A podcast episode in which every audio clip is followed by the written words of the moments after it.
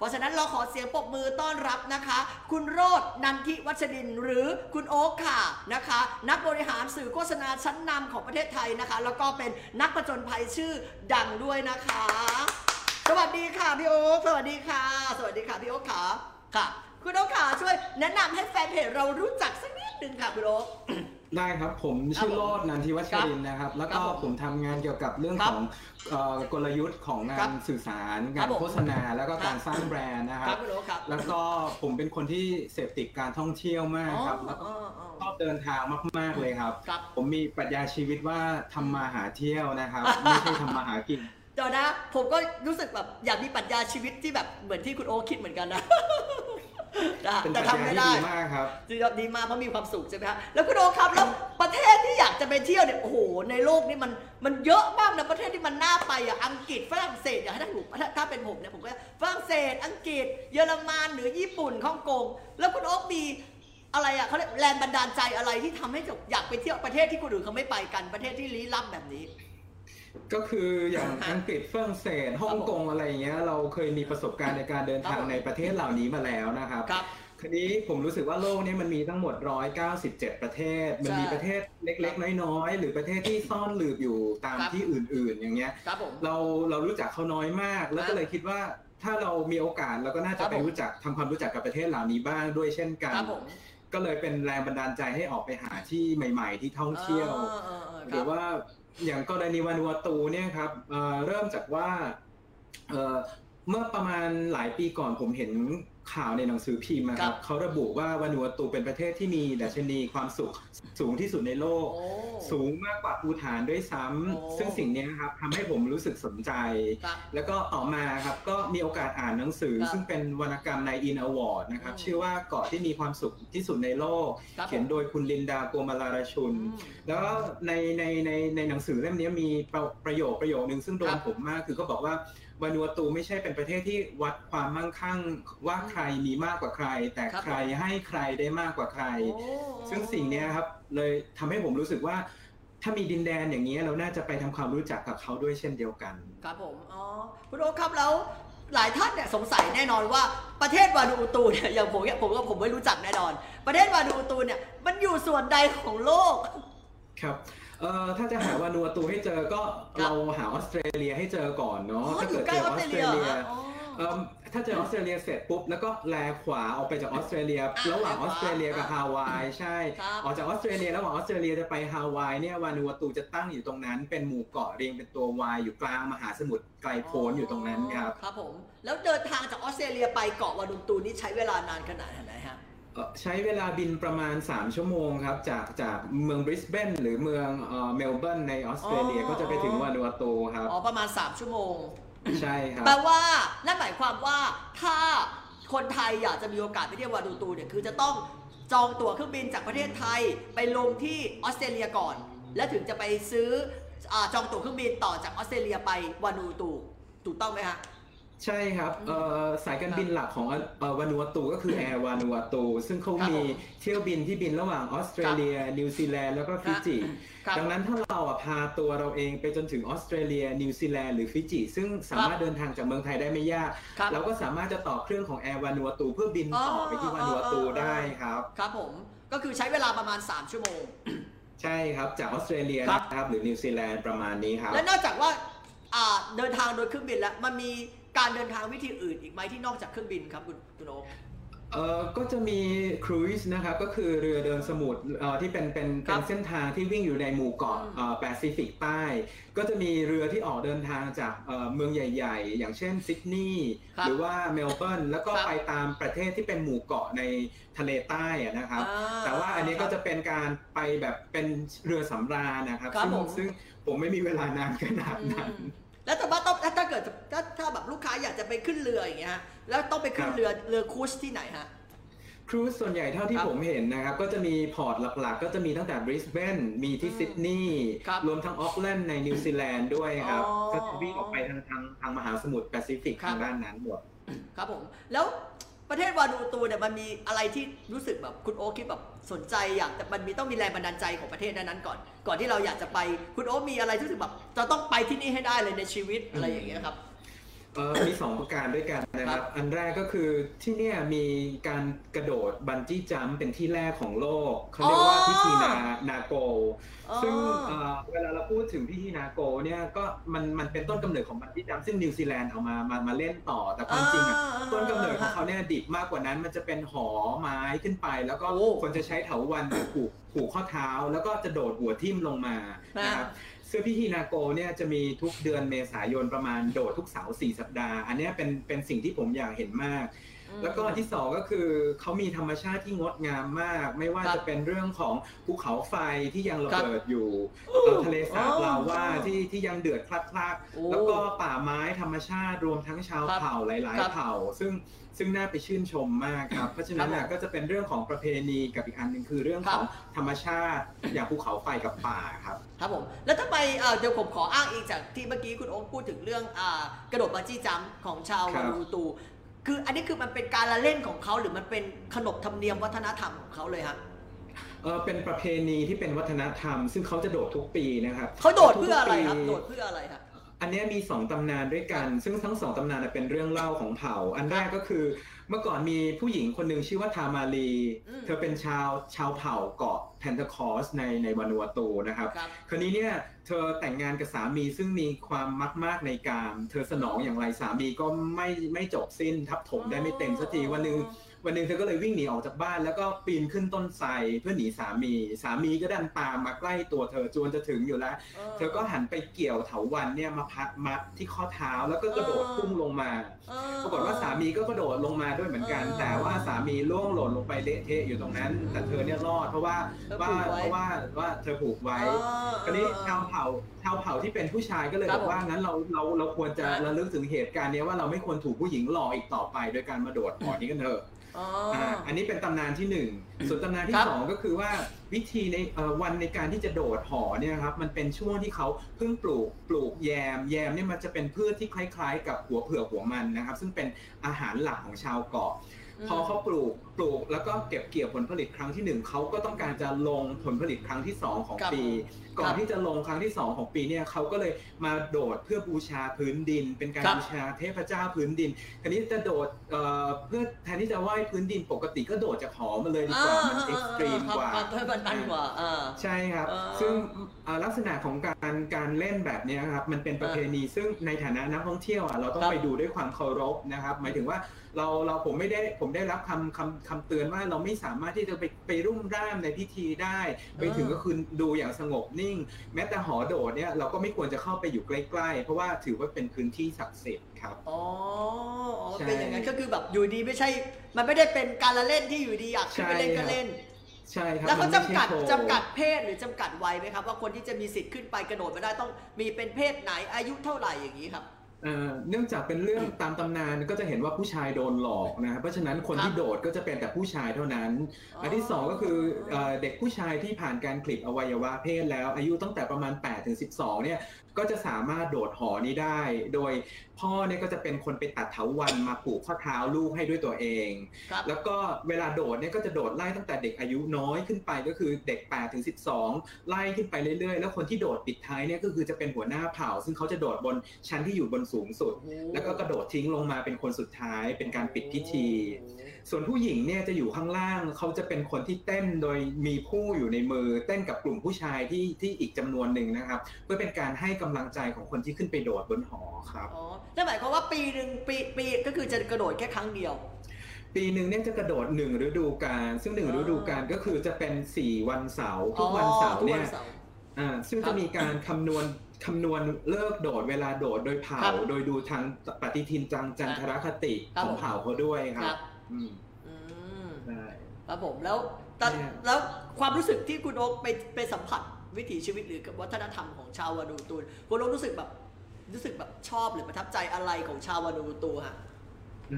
ผมชอบวัฒนธรรมกับเอ่ออันแรกผมคิดว่าผมชอบคนนะฮะผมชอบคนเพราะว่าหนึ่งคือชาวเกาะเนี่ยเป็นเป็นสำหรับผมเนี่ยชาวเกาะเป็นคนชั้นเดียวเป็นคนชั้นเดียวคือหมายความว่าเขาไม่ซับซ้อนในตัวเองเวลาเขาบอกว่าใช่ก็คือใช่ไม่ใช่ก็ไม่ใช่โกรธก็โกรธไม่ชอบก็ไม่ชอบได้หรือไม่ได้ทุกอย่างมันเป็นชั้นเดียวหมดเขาไม่เคยซ่อนความรู้สึกซึ่งสิ่งนี้มันเป็นสิ่งที่หายากในเมืองใหญ่อันที่สองก็คือ เขาเป็นคนที่มีความสุขกับทุกสิ่งที่อยู่รอบตัวต่อให้ความเป็นอยู่ของเขามันจะเป็นธรรมดาเนาะแต่ว่าเขาไม่เคยรู้สึกว่าเขาต้องเรียกร้องอะไรมากกว่านั้นดังนั้นเนี่ยเขาก็มีความสุขกับการกินมันการกินเผือกการตกปลาอะไรอย่างเงี้ยครับก็เลยเป็นสิ่งที่ผมรู้สึกว่าดีมากสำหรับผมครับ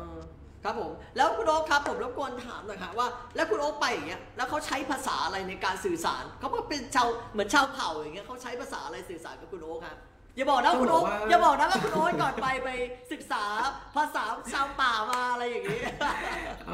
คือวานูอาตูนี่เป็นเมืองขึ้นของทางอังกฤษและฝรั่งเศสดังนั้นเนี่ยทั้งสองประเทศเนี่ยมาตั้งถิ่นฐานในวานูอาตูแล้วความน่าสนใจก็คือเขามาในแต่ละเกาะคือเกาะเขามีทั้งหมดแปดสิบเจ็ดเกาะนะฮะแต่ว่า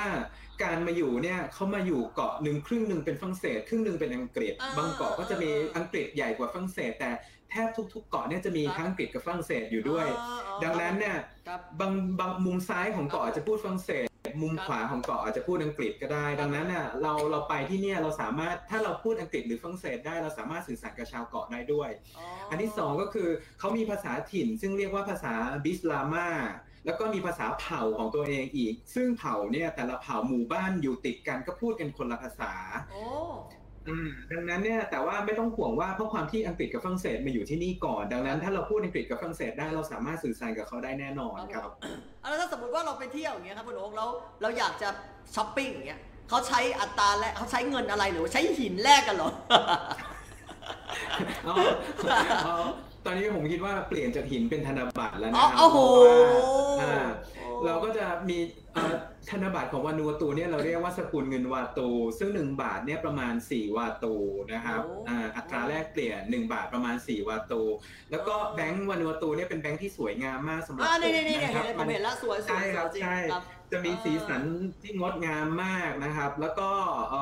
เป็นเป็นเป็นเป็นเรื่องราวที่เกี่ยวกับชาวเผ่าที่ซ่อนอยู่ในนั้นครับเพราะฉะนั้นเนี่ยเราสามารถใช้เงินทองได้ตามปกติยกเว้นถ้าที่ไกลๆเนี่ยก็อาจจะมีเล็กๆน้อยๆบ้างว่าเขาก็ไม่ได้ใช้เงินแต่ส่วนใหญ่ก็คือเราก็จะได้น้ำใจจากเขาแทนอย่างเช่นบางทีผมก็ไปเดินพอไปไกลๆผมก็รู้สึกอยากซื้อน้ำอยากกินน้ำปรากฏว่าก็ชาวเผ่าชาวบ้านก็บอกว่าเอาน้ำมาให้เขาก็ไม่ได้เอาเงินอะไรจากเราด้วยเหมือนกันอ๋อดีเนาะครับใช่ครับใช่แล้วคุณโอ๊คครับแล้วไฮไลท์ของประเทศวานูอาตูมีอะไรที่มันน่าสนใจทำให้รู้สึกแบบเราอยากไปอ่ะอ่าอยากไปครั้งนึงในชีวิตเราต้องไปอะไรอย่างเงี้ยครับนอกจากบักจี้จัมป์แล้วมีอะไรอีกครับอีกอย่างหนึ่งคือภูเขาไฟระเบิดครับเพราะว่าประเทศเนี่ยตั้งอยู่บน Ring of Fire ก็คืออยู่ในเขตที่มีภูเขาไฟระเบิดอยู่แล้วแล้วที่นี่ก็จะมีภูเขาไฟที่เราสามารถไปดูในขณะระเบิดได้กับตาด้วยเหมือนกันโอ้โหไม่อันตรายเหรอครับผมความจริงมันมีความอันตรายอยู่ในระดับหนึ่งแต่ว่าเนื่องจากฝรั่งเศสเนี่ยมาตั้งหอซิสโมกราฟที่มาดูวัดความเคลื่อนไหวของแผ่นดินอยู่บนบนบนภูเขาไฟลูกนี้ชื่อว่าภูเขาไฟยาซูที่เกาะทาน่าใช่ครับที่เกาะทาน่านะครับซึ่งทุกวันเนี่ยเขาก็จะมีการวัดเรื่องของอัตราอัตรา volcanic active ว่าวันนี้มันแอคทีฟมากน้อยแค่ไหนมันจะมีห้าระดับถ้าเกิดต่ำกว่าระดับสองเราสามารถขึ้นไปบนนั้นได้ถ้าเกิดเกินกว่าระดับสองเราไม่สามารถขึ้นไปได้เพราะฉะนั้นในแต่ละวันเนี่ยเขาก็จะแจ้งมาว่าสามารถขึ้นได้หรือไม่ได้และการขึ้นไปบนนั้นเป็นสิ่งที่ตื่นเต้นมากเพราะว่าเราสามารถเห็นลาวาซึ่งพุ่งออกมาจากภูเขาไฟอยู่ตรงหน้าเราเลยแล้วก็ผมผมคิดว่าเขาเขาพูดได้น่าสนใจเขาบอกว่าขั้นที่หนึ่งก็คือว่าธรรมชาติได้รังสรรค์สิ่งที่งดงามที่สุดให้มาอยู่ตรงหน้าแล้วเราก็ควรจะมาดูด้วยตาของเราเองแล้วอันที่สองคือถ้าเกิดเหตุอะไรก็ตามเนี่ยก็จงดีใจว่าได้มาเห็นภูเขาไฟระเบิดด้วยตาตัวเองแล้วล่ะถ้าเกิดมันระเบิดขึ้นมาแล้ววิ่งหนีไม่ทันก็จงดีใจว่าได้มาเห็นด้วยตาตัวเองแล้วครับผมแล้วนอกจากอามีบักจี้จัมป์มีภูเขาไฟแล้วมีอะไรครับคุณโอ๊คครับที่แบบไปแล้วโอ้โหต้องห้ามพลาดเลยเช็คอินผมว่ามันเป็นเรื่องของการเข้าไปเรียนรู้วัฒนธรรมเผ่านะครับเพราะว่าแต่ละเผ่าก็จะมีความเชื่อหลากหลายแล้วก็มีความเชื่อที่น่าสนใจอย่างผมไปที่เผ่าเผ่าหนึ่งเนี่ยเป็นเผ่าที่หัวหน้าเผ่าเนี่ยมีเขี้ยวหมูป่าที่สวยที่สุดในประเทศเขาเรียกว่าสวยที่สุดในโลกถ้าเราไปเรียนรู้เกี่ยวกับเรื่องวัฒนธรรมเรื่องเกาะเรื่องเรื่องเกี่ยวกับความเชื่อเรื่อง เที่ยวหมูป่าเนี่ยน่าสนใจมากเพราะว่ามันเป็นสิ่งที่พิสูจน์ว่าเด็กผู้ชายคนนั้นมีความกล้าหรือความแกร่งแค่ไหนเด็กผู้ชายวานูอาตูเนี่ยก่อนที่จะเป็นหนุ่มเนี่ยครับจะต้องออกป่าไปล่าหมูป่าด้วยตัวเองซึ่งเป็นเป็นเป็นหมูป่าเพศผู้ที่ดุร้ายอันที่สองเวลาเขาพากลับมาที่หมู่บ้านเนี่ยเขาต้องเลี้ยงดูหมูป่านั้นด้วยตัวเขาเองเพื่อที่จะรักษาเขี้ยวเอาไว้ไม่ให้บิ่นดังนั้นเนี่ยเด็กผู้ชายเนี่ยต้องสร้างความคุ้นเคยกับหมูป่าต้องเป็นคนป้อนกล้วยป้อนป้อนอ้อยให้กับเขาเองนะฮะเพื่อจะได้ไม่ให้หมูป่าเนี่ยต้องไปหากินด้วยตัวเองซึ่งการการป้อนกล้วยป้อนอ้อยเนี่ยเขาจะต้องค่อยๆดัดเขี้ยวหมูป่าเนี่ยให้โค้งขึ้นเรื่อยๆครับผมแล้วก็พอเวลาผ่านไปเนี่ยเขี้ยวที่โค้งและใสสะอาดเนี่ยมันจะเป็นตัวที่บอกว่าเขาเป็นเด็กที่แกร่งและกล้าอย่างไรในการที่ดูแลหมูป่าตัวนั้นได้ครับผมอ๋อครับแล้วแต่ผมผมเคยได้ยินเหมือนผมเคยอ่านหนังสืออยู่เขาพูดถึงว่าถ้าไปเที่ยววานูอาตูเนี่ยห้ามพลาดเลยก็คือการดำน้ำเพื่อไปดูซากเรือใช่ไหมฮะมันเป็นยังไงครับคุณโอ๊คก็คือความที่ตรงตรงพื้นที่ของวานูอาตูเนี่ยเป็นสมรภูมิรบในช่วงสงครามโลกครั้งที่สองระหว่างอเมริกากับญี่ปุ่นนะครับดังนั้นเนี่ยก็จะมีเรือรบจำนวนมากหรือเรือเรือโดยสารจำนวนมากในช่วงสงครามที่จมอยู่ในพื้นที่แปซิฟิกอยู่ในเขตนั้นก็จะมีคนที่ไปเพื่อไปดำดูไปดำดูซากเรือแล้วก็สัตว์ใต้ท้องทะเลตรงนั้นอีกอันหนึ่งคือในเกาะเมืองหลวงครับเขาเป็นที่เดียวที่เราสามารถดำลงไปแล้วส่งไปรษณีย์ใต้น้ำได้ครับเขาจะมีตู้ไปรษณีย์อยู่ใต้น้ำแล้วก็มีโปสการ์ดซึ่งทำจากแผ่นยางเราสามารถเขียนแผ่นยางนั้นแล้วก็ติดสแตมป์แล้วก็ดำลงไปเพื่อไปส่งส่งจากตู้ใต้น้ำที่ตรงตรงเกาะเมืองหลวงได้ด้วยเช่นกันครับอ๋อครับผมจะพูดนะครับเดี๋ยวลูกค้าแฟนเพจที่ที่เขียนคำถามมาหน้าไลฟ์สดนะครับเดี๋ยวผมจะมีช่วง คิว แอนด์ เอ นะครับในการที่จะเปิดนะครับคำถามนะครับให้สามารถถามคุณโอ๊คได้ในไลฟ์สดนะครับเดี๋ยวอาจจะต้องขออนุญาตเก็บคำถามไว้สักครู่เนาะนะครับเดี๋ยวผมขออนุญาตสัมภาษณ์คุณโอ๊คก่อนแล้วเดี๋ยวผมจะหยิบคำถามขึ้นมาถามคุณโอ๊คให้อีกทีนะครับผมนะเมื่อกี้เห็นมีพี่นิกกี้พี่อังคณาแล้วก็พี่นกเกศสุดาถามมานะครับเดี๋ยวขออนุญาตเก็บคำถามสักครู่นะครับผมนะฮะคุณโอ๊คครับแล้วอีกเรื่องหนึ่งสำหรับนักท่องเที่ยวที่จะพลาดไม่ได้เลยไปถึงแล้วจะต้องมีแหล่งช้อปปิ้งให้เขาเพราะดันการไปวานูกูนี่อะไรที่ห้ามพลาดเลยในการที่ต้องซื้อของที่ระลึกกลับมาอ่าพอดีผมผมไม่ค่อยเป็นขาช็อปเท่าไหร่นะครับเดี๋ยวครับคุณคุณโอครับสักครู่นะครับภาพนี้คือที่ไหนครับผมอันนี้คือกำลังจะเดินจะเดินขึ้นภูเขาไฟครับคนที่เดินข้างหน้าคือคนที่เป็นไกด์ที่พาเราเดินขึ้นไปดูภูเขาไฟระเบิดแล้วเสาที่เป็นที่เห็นมันเหมือนมันมีก้อนอะไรอยู่ข้างบนเนี่ยมันคืออะไรครับคุณอ๋ออันนี้อันนี้มันเป็นมันเป็นเป็นทางเดินซึ่งเขาเขาเขาเขาลาดหินขึ้นไปความจริงตรงนี้มันจะเดินยากหน่อยถ้าเราเดินบนบนพื้นที่เป็นพื้นดำๆนะครับเพราะว่ามันจะเป็นทรายผสมลาวาซึ่งมีความร่วนค่อนข้างสูงเนื่องจากว่ามันเป็นเท่าเท่าเท่าเท่าลาวาที่ระเบิดมาดังนั้นก็เลยมีการสร้างทางเดินที่เป็นปูนให้คนเดินล้อขึ้นไปบนบนยอดภูเขาไฟเพื่อไปดูภูเขาไฟระเบิดวันนั้นครับอ๋อครับผมครับได้ครับโอเคกลับเรื่องกลับมาต่อที่ของที่ระลึกครับผมได้ของที่ระลึกสำหรับผมเนี่ยอันแรกก็คือวานูอาตูเป็นดินแดนที่มีภูเขาไฟเยอะดังนั้นเนี่ยแร่ธาตุในดินเนี่ยค่อนข้างสมบูรณ์เขาเคลมว่าเขามีพันธุ์กาแฟที่ดีที่สุดในโลกพันหนึ่งนะฮะแล้วก็กาแฟเนี่ยที่อร่อยก็มาจากเกาะทาน่าซึ่งมีภูเขาไฟยาซูที่ฉายอยู่ตอนนี้ด้วยเหมือนกันนะครับดังนั้นเนี่ยก็แนะนำว่าให้ไปซื้อกาแฟจากเกาะทาน่าที่วานูอาตูอันที่สองก็คือเขาเป็นเป็นประเทศที่มีเรื่องของงานจักสานที่ขึ้นชื่อเขามีกระเป๋าที่ถักจากทางมะพร้าวต้นมะพร้าวอะไรแบบนี้ครับซึ่งของจักสานเนี่ยก็จะมีขายเยอะมากผมเห็นคนเนี่ยนิยมที่จะซื้อกลับมาเพราะว่านุ่มสบายแล้วก็ใส่ใส่ใส่ของได้เยอะอีกอันหนึ่งก็คือเป็นพวกผ้าลายบาติกเป็นการเพ้นเป็นลายของชาวเกาะอะไรแบบนี้อันนี้เป็นภูเขาไฟนะครับที่เห็นอยู่ด้านหลังที่เวลาระเบิดอันนี้ผมยืมภาพมาจากน้องโรมนะครับพอดีตอนที่เขาถ่ายเขาถ่ายได้สวยมากผมเลยยืมมาสวยจริงสวยมากสวยมากใช่ครับใช่ครับผมคุณโอ๊คครับคุณโอ๊คครับแล้วค่าครองชีพที่วานูอาตูนี่แพงไหมฮะไปเที่ยวนี่ต้องเตรียมเงินยังไงเลยฮะโอเคค่าครองชีพผมว่าสำหรับวานูอาตูสิ่งที่โหดร้ายที่สุดคือค่าเดินทางครับเพราะว่าไกลดังนั้นเนี่ยค่าเครื่องบินเนี่ยเนื่องจากเราต้องบินจากกรุงเทพไปจนกว่าจะถึงที่ บริสเบน หรือไปถึงเมลเบิร์นซิดนีย์แล้วค่อยบินต่อเข้าวานูอาตูค่าเครื่องบินก็ค่อนข้างสูงและอย่างหนึ่งคือการเดินทางระหว่างเกาะก็จะเป็นต้องใช้เครื่องบินเป็นหลักด้วยเหมือนกันนะครับเพราะฉะนั้น ค่าเครื่องบินจะค่อนข้างสูงแต่ว่าที่เหลือไม่ว่าจะเป็นเรื่องของที่พักค่ากินอยู่ผมรู้สึกว่าอยู่ในมาตรฐานที่ไม่สูงจนเกินไปเช่นที่พักเราพบได้ตั้งแต่คืนละเป็นหลักร้อยแปดเก้าร้อยจนเป็นพันพันสองพันสามพันอันนี้เลือกพักได้ตามที่เราต้องการนะครับส่วนอาหารเนี่ยครับอาหารก็จะมีอาหารซึ่งเป็นร้านอาหารที่เป็นชาวบ้านก็จะมีจานเราตั้งแต่แปดสิบเก้าสิบจนกระทั่งร้อยร้อยยี่สิบอะไรอย่างเงี้ยเป็นต้นในกรณีของผมก็คือความที่ผมจ่ายค่าตั๋วไปค่อนข้างเยอะแล้วผมก็จะไปกินมะละกอกล้วยอ้อยอะไรอย่างเงี้ยก็เก็บตามเดินไปเก็บผลไม้ตามป่ากินเลยก็ไม่ไม่ถึงขั้นนั้นครับก็แบบว่าแบบเวลาชาวบ้านอะไรแล้วก็ซื้อกล้วยอ้อยกับชาวบ้านกินอะไรอย่างเงี้ยแล้วก็ไม่ได้ไม่ได้ทานไม่ได้ทานหรูอยู่หรามากเท่าไหร่อย่าไปบอกนะว่าเราต้องกินแบบนี้เหรออันนั้นเป็นเป็นเป็นเผ่าที่พอดีผมไปอยู่ที่เกาะแอมบริมแล้วก็เป็นเกาะที่ครัวไม่มีที่พักผมเป็นบังกะโลที่ธรรมชาติมากแล้วก็ตอนเย็นๆกับตอนเช้าๆเนี่ยเขาก็จะมาหุงหาอาหารนี่เป็นที่พักผมโอ้เนี่ยที่พักเหรอใช่ครับใช่เขาจะมาหุงหุงหาอาหารแล้วก็ไปช่วยเขาทำกับข้าวอะไรอย่างเงี้ยครับแล้วสภาพอากาศกับเมืองของประเทศเขาเป็นยังไงครับคุณโอ๊คอากาศหนาวไหมฮะเอออากาศเหมือนกับเราครับเพราะว่าอยู่ในในในในในในเป็น subtropical เป็นเป็นอยู่ในเขตร้อนเหมือนกันใช่ครับแล้วก็จะมีเรื่องของฝนที่ตกชุกเพราะว่าความที่เป็นเกาะเนื่องจากว่ามันเหมือนภาคใต้แล้วกันเนื้อหกเดือนฝนตกจริงหกเดือนร้อนประเภทประเภทนี้ครับฮะอ๋อครับผมก็คือแล้วช่วงครับผมโอ้ดีมากสวยนะผมอยากไปมากแล้วแบบช่วงเดือนไหนหรือซีซั่นไหนที่ควรไปเที่ยวที่วานูตูครับผมคิดว่าควรจะไปในเดือนเมษายนเนาะเพราะว่าเมษายนเป็นเดือนที่มีพิธีนาโกซึ่งผมถือว่าเป็นพิธีสำคัญ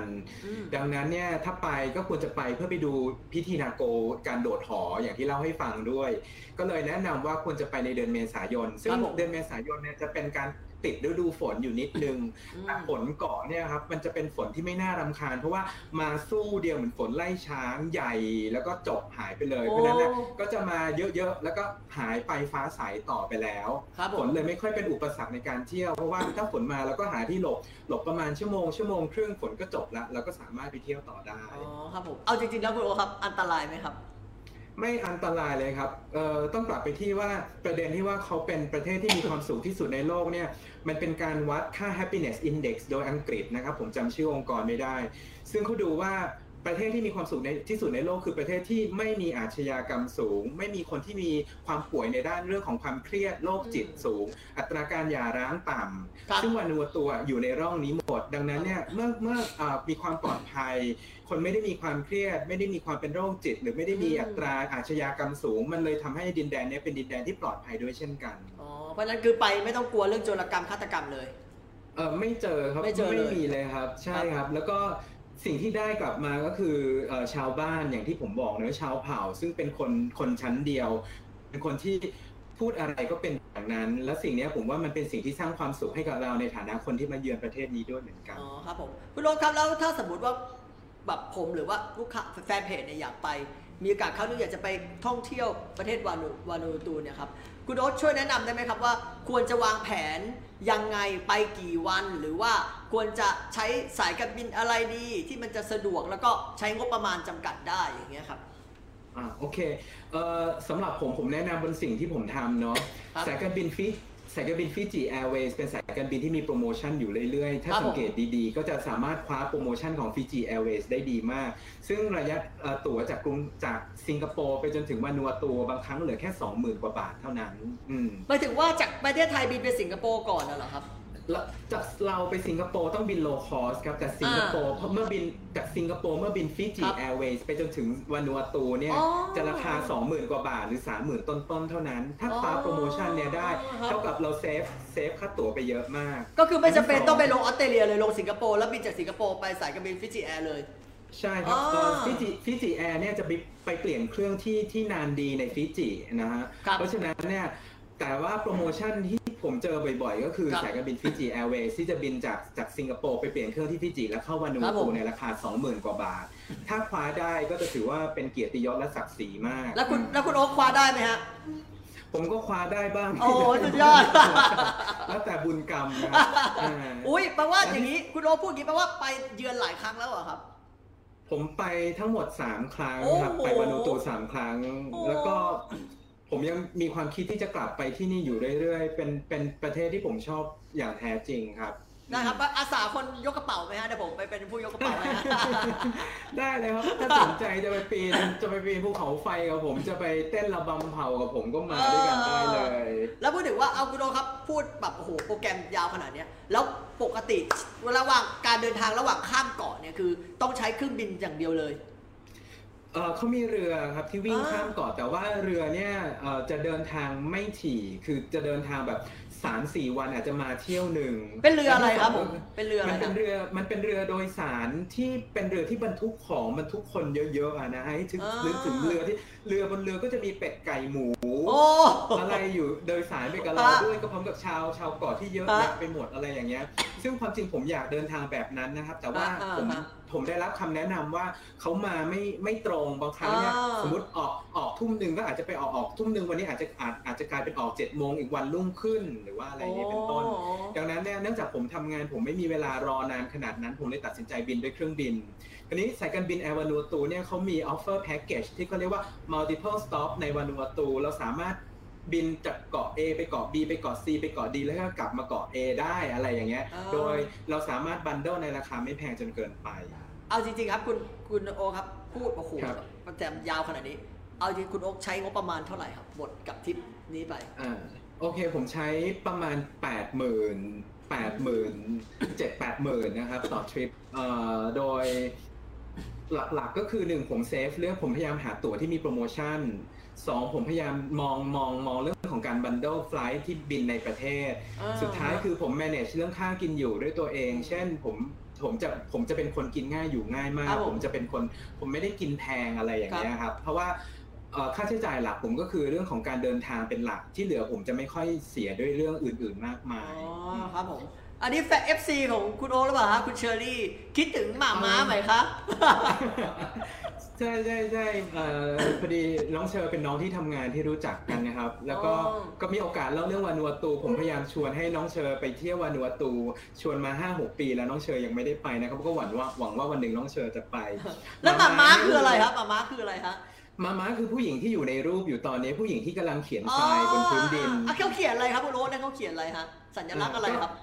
ได้ครับเดี๋ยวก็ขอเล่าความเป็นหม่าแม่ลูกกันนิดนึงก็คือหม่ามาเนี่ยเป็นคนที่ดูแลรานอนบีชบังกะโลนะครับคือเป็นบังกะโลที่เกาะเอมบริมที่ผมไปพักอยู่ด้วยแล้วความที่ตลอดช่วงที่ผมไปพักเนี่ยผมเป็นแขกคนเดียวของบังกะโลไม่มีแขกอื่นเลยครับผมแล้วก็หม่ามาเนี่ย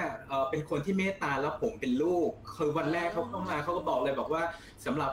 สำหรับเธอนะบนเกาะนี้เราคือแม่ของเธอหลังจากนั้นผมก็เลยเป็นลูกของหม่ามาอย่างจริงจัง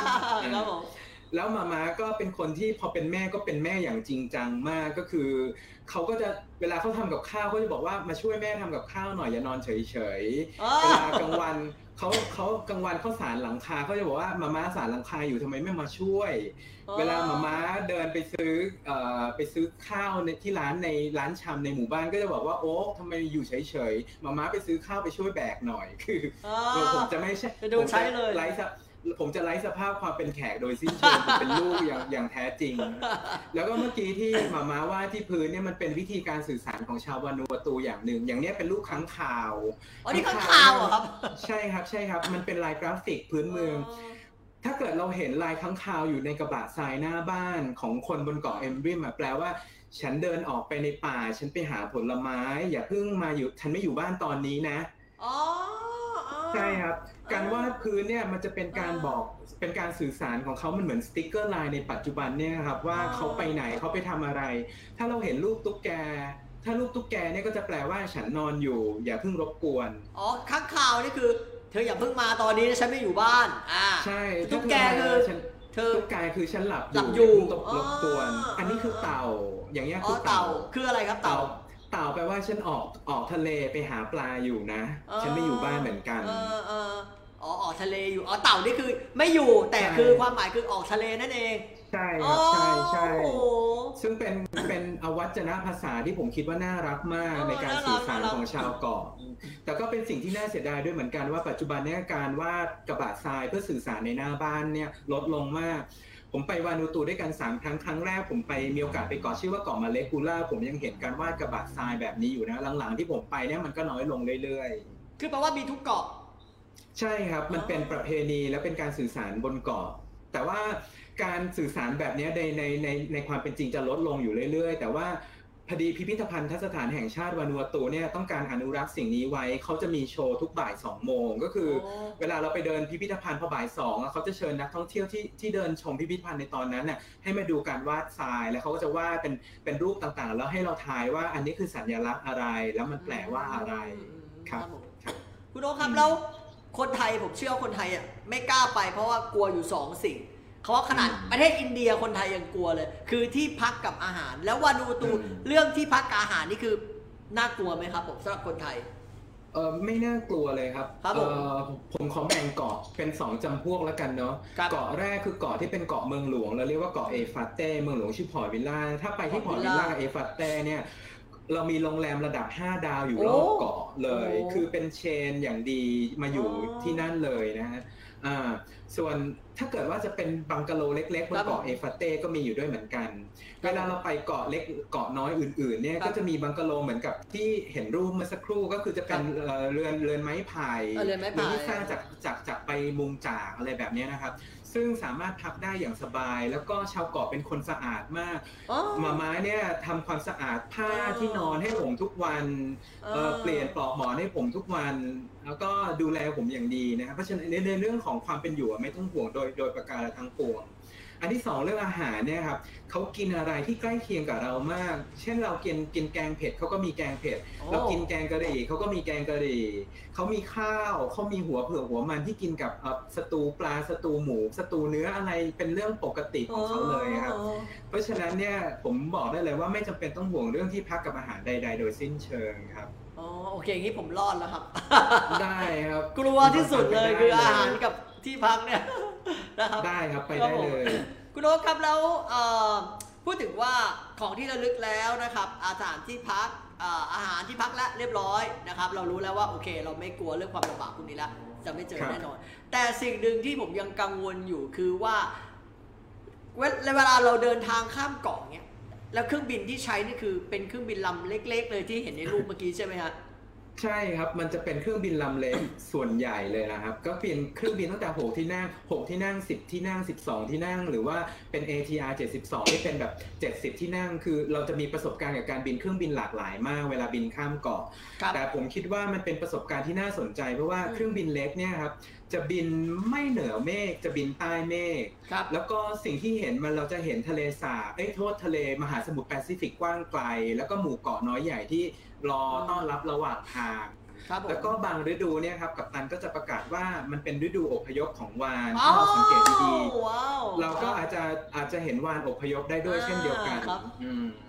ซึ่งสำหรับผมเนี่ยการบินเครื่องบินเล็กอ่ะมันตอนแรกผมกลัวมากนะครับแต่ว่าตอนหลังพอพอเครื่องขึ้นแล้วก็ไปตั้งลำได้อยู่บนอากาศเนี่ยเป็นประสบการณ์ที่ดีมากสำหรับผม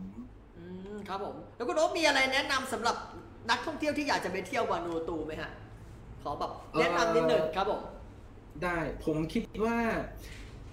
วานูอาตูเป็นประเทศที่น่าสนใจมากในเรื่องของธรรมชาติในเรื่องของทัศนคติของคนแล้วก็ความเป็นอยู่มันมีความงดงามแล้วก็มีความแตกต่างนะเพราะฉะนั้นเนี่ยผมก็อยากจะเชิญชวนให้ให้เปิดใจให้กับประเทศเล็กๆอันนี้ในแปซิฟิกด้วยเหมือนกันแล้วก็เปิดใจคือหมายถึงว่ายอมรับความลำบากเล็กๆน้อยๆลองลองลองยอมรับความผจญภัยเล็กๆน้อยๆความเป็นอยู่ที่แตกต่างแต่ว่าผมเชื่อว่าสิ่งที่ได้รับกลับมาเนี่ยมันจะเป็นสิ่งที่มีค่าและเป็นประสบการณ์ที่ดีมากของคนที่มีโอกาสไปที่นั่นครับครับผมอ๋อก็คือคุณโอ๊คก็ยังแนะนำที่แบบว่าอยากครั้งหนึ่งในชีวิตถ้าคุณอยากจะสัมผัสวัฒนธรรมจริงๆอยากแนะนำให้ไปเที่ยววานูอาตูเลย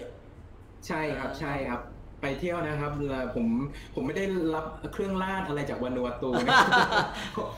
แต่ผมพูดจากประสบการณ์ของผมจริงๆแล้วไปจะต้องทำวีซ่าอะไรไหมครับคุณโอ๊ค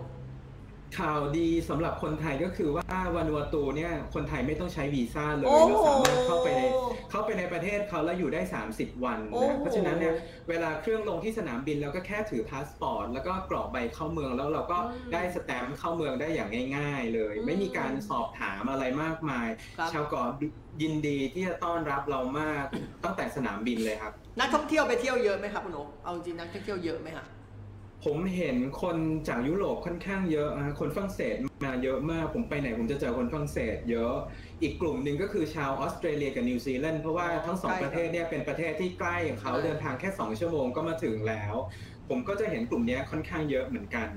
ส่วนคนไทยผมมีโอกาสเจอคนไทยด้วยกันหนึ่งครั้งซึ่งอันนี้สร้างความตื่นเต้นให้กับผมวันนั้นเราไปไปไปดำดูพยูนด้วยกันนะครับแล้วก็ก็พอดีแบบมีคนที่หน้าตาเหมือนเหมือนคนไทยมากผมก็เลยไปคุยกับเขาปรากฏว่าเป็นคนไทยจริงๆด้วยโอ้โหดีจัง เพิ่งรู้ว่าคนไทยก็โอ้โหชอบเที่ยวประเทศแบบนี้เหมือนกันนะครับคุณโอ๊คครับผมนะฮะก็โอ้โหวันนี้ก็บอกเลยว่าได้รู้จักประเทศวานูตูแบบโอ้โหเหมือนได้ไปสัมผัสวัฒนธรรมจริงๆจากคุณโอ๊คคุณโอ๊คถ่ายทอดวัฒนธรรมประสบการณ์ได้แบบชัดเจนมากนะครับทำให้เราทำให้เราแบบหลงรักประเทศวานูตูไปเลยจริงๆครับผมขอบคุณมากครับแต่ว่าลูกค้าท่านใดมีคำถามที่จะถามคุณโอ๊คสามารถเปิดช่วงโอกาสให้ถามได้เลยนะครับว่าใครที่มีแนวคิดอยากจะไปเที่ยววานูตูสักครั้งแล้วก็มีคำถามที่อยู่ในใจที่อยากอยากถามกับผู้ที่มีประสบการณ์อย่างคุณโอ๊คสามารถเปิดคำถามได้เลยนะครับผมนะฮะมีใครจะถามไหมครับพี่นิกกี้บอกว่ากระโดดบักจี้จัมป์อันตรายไหม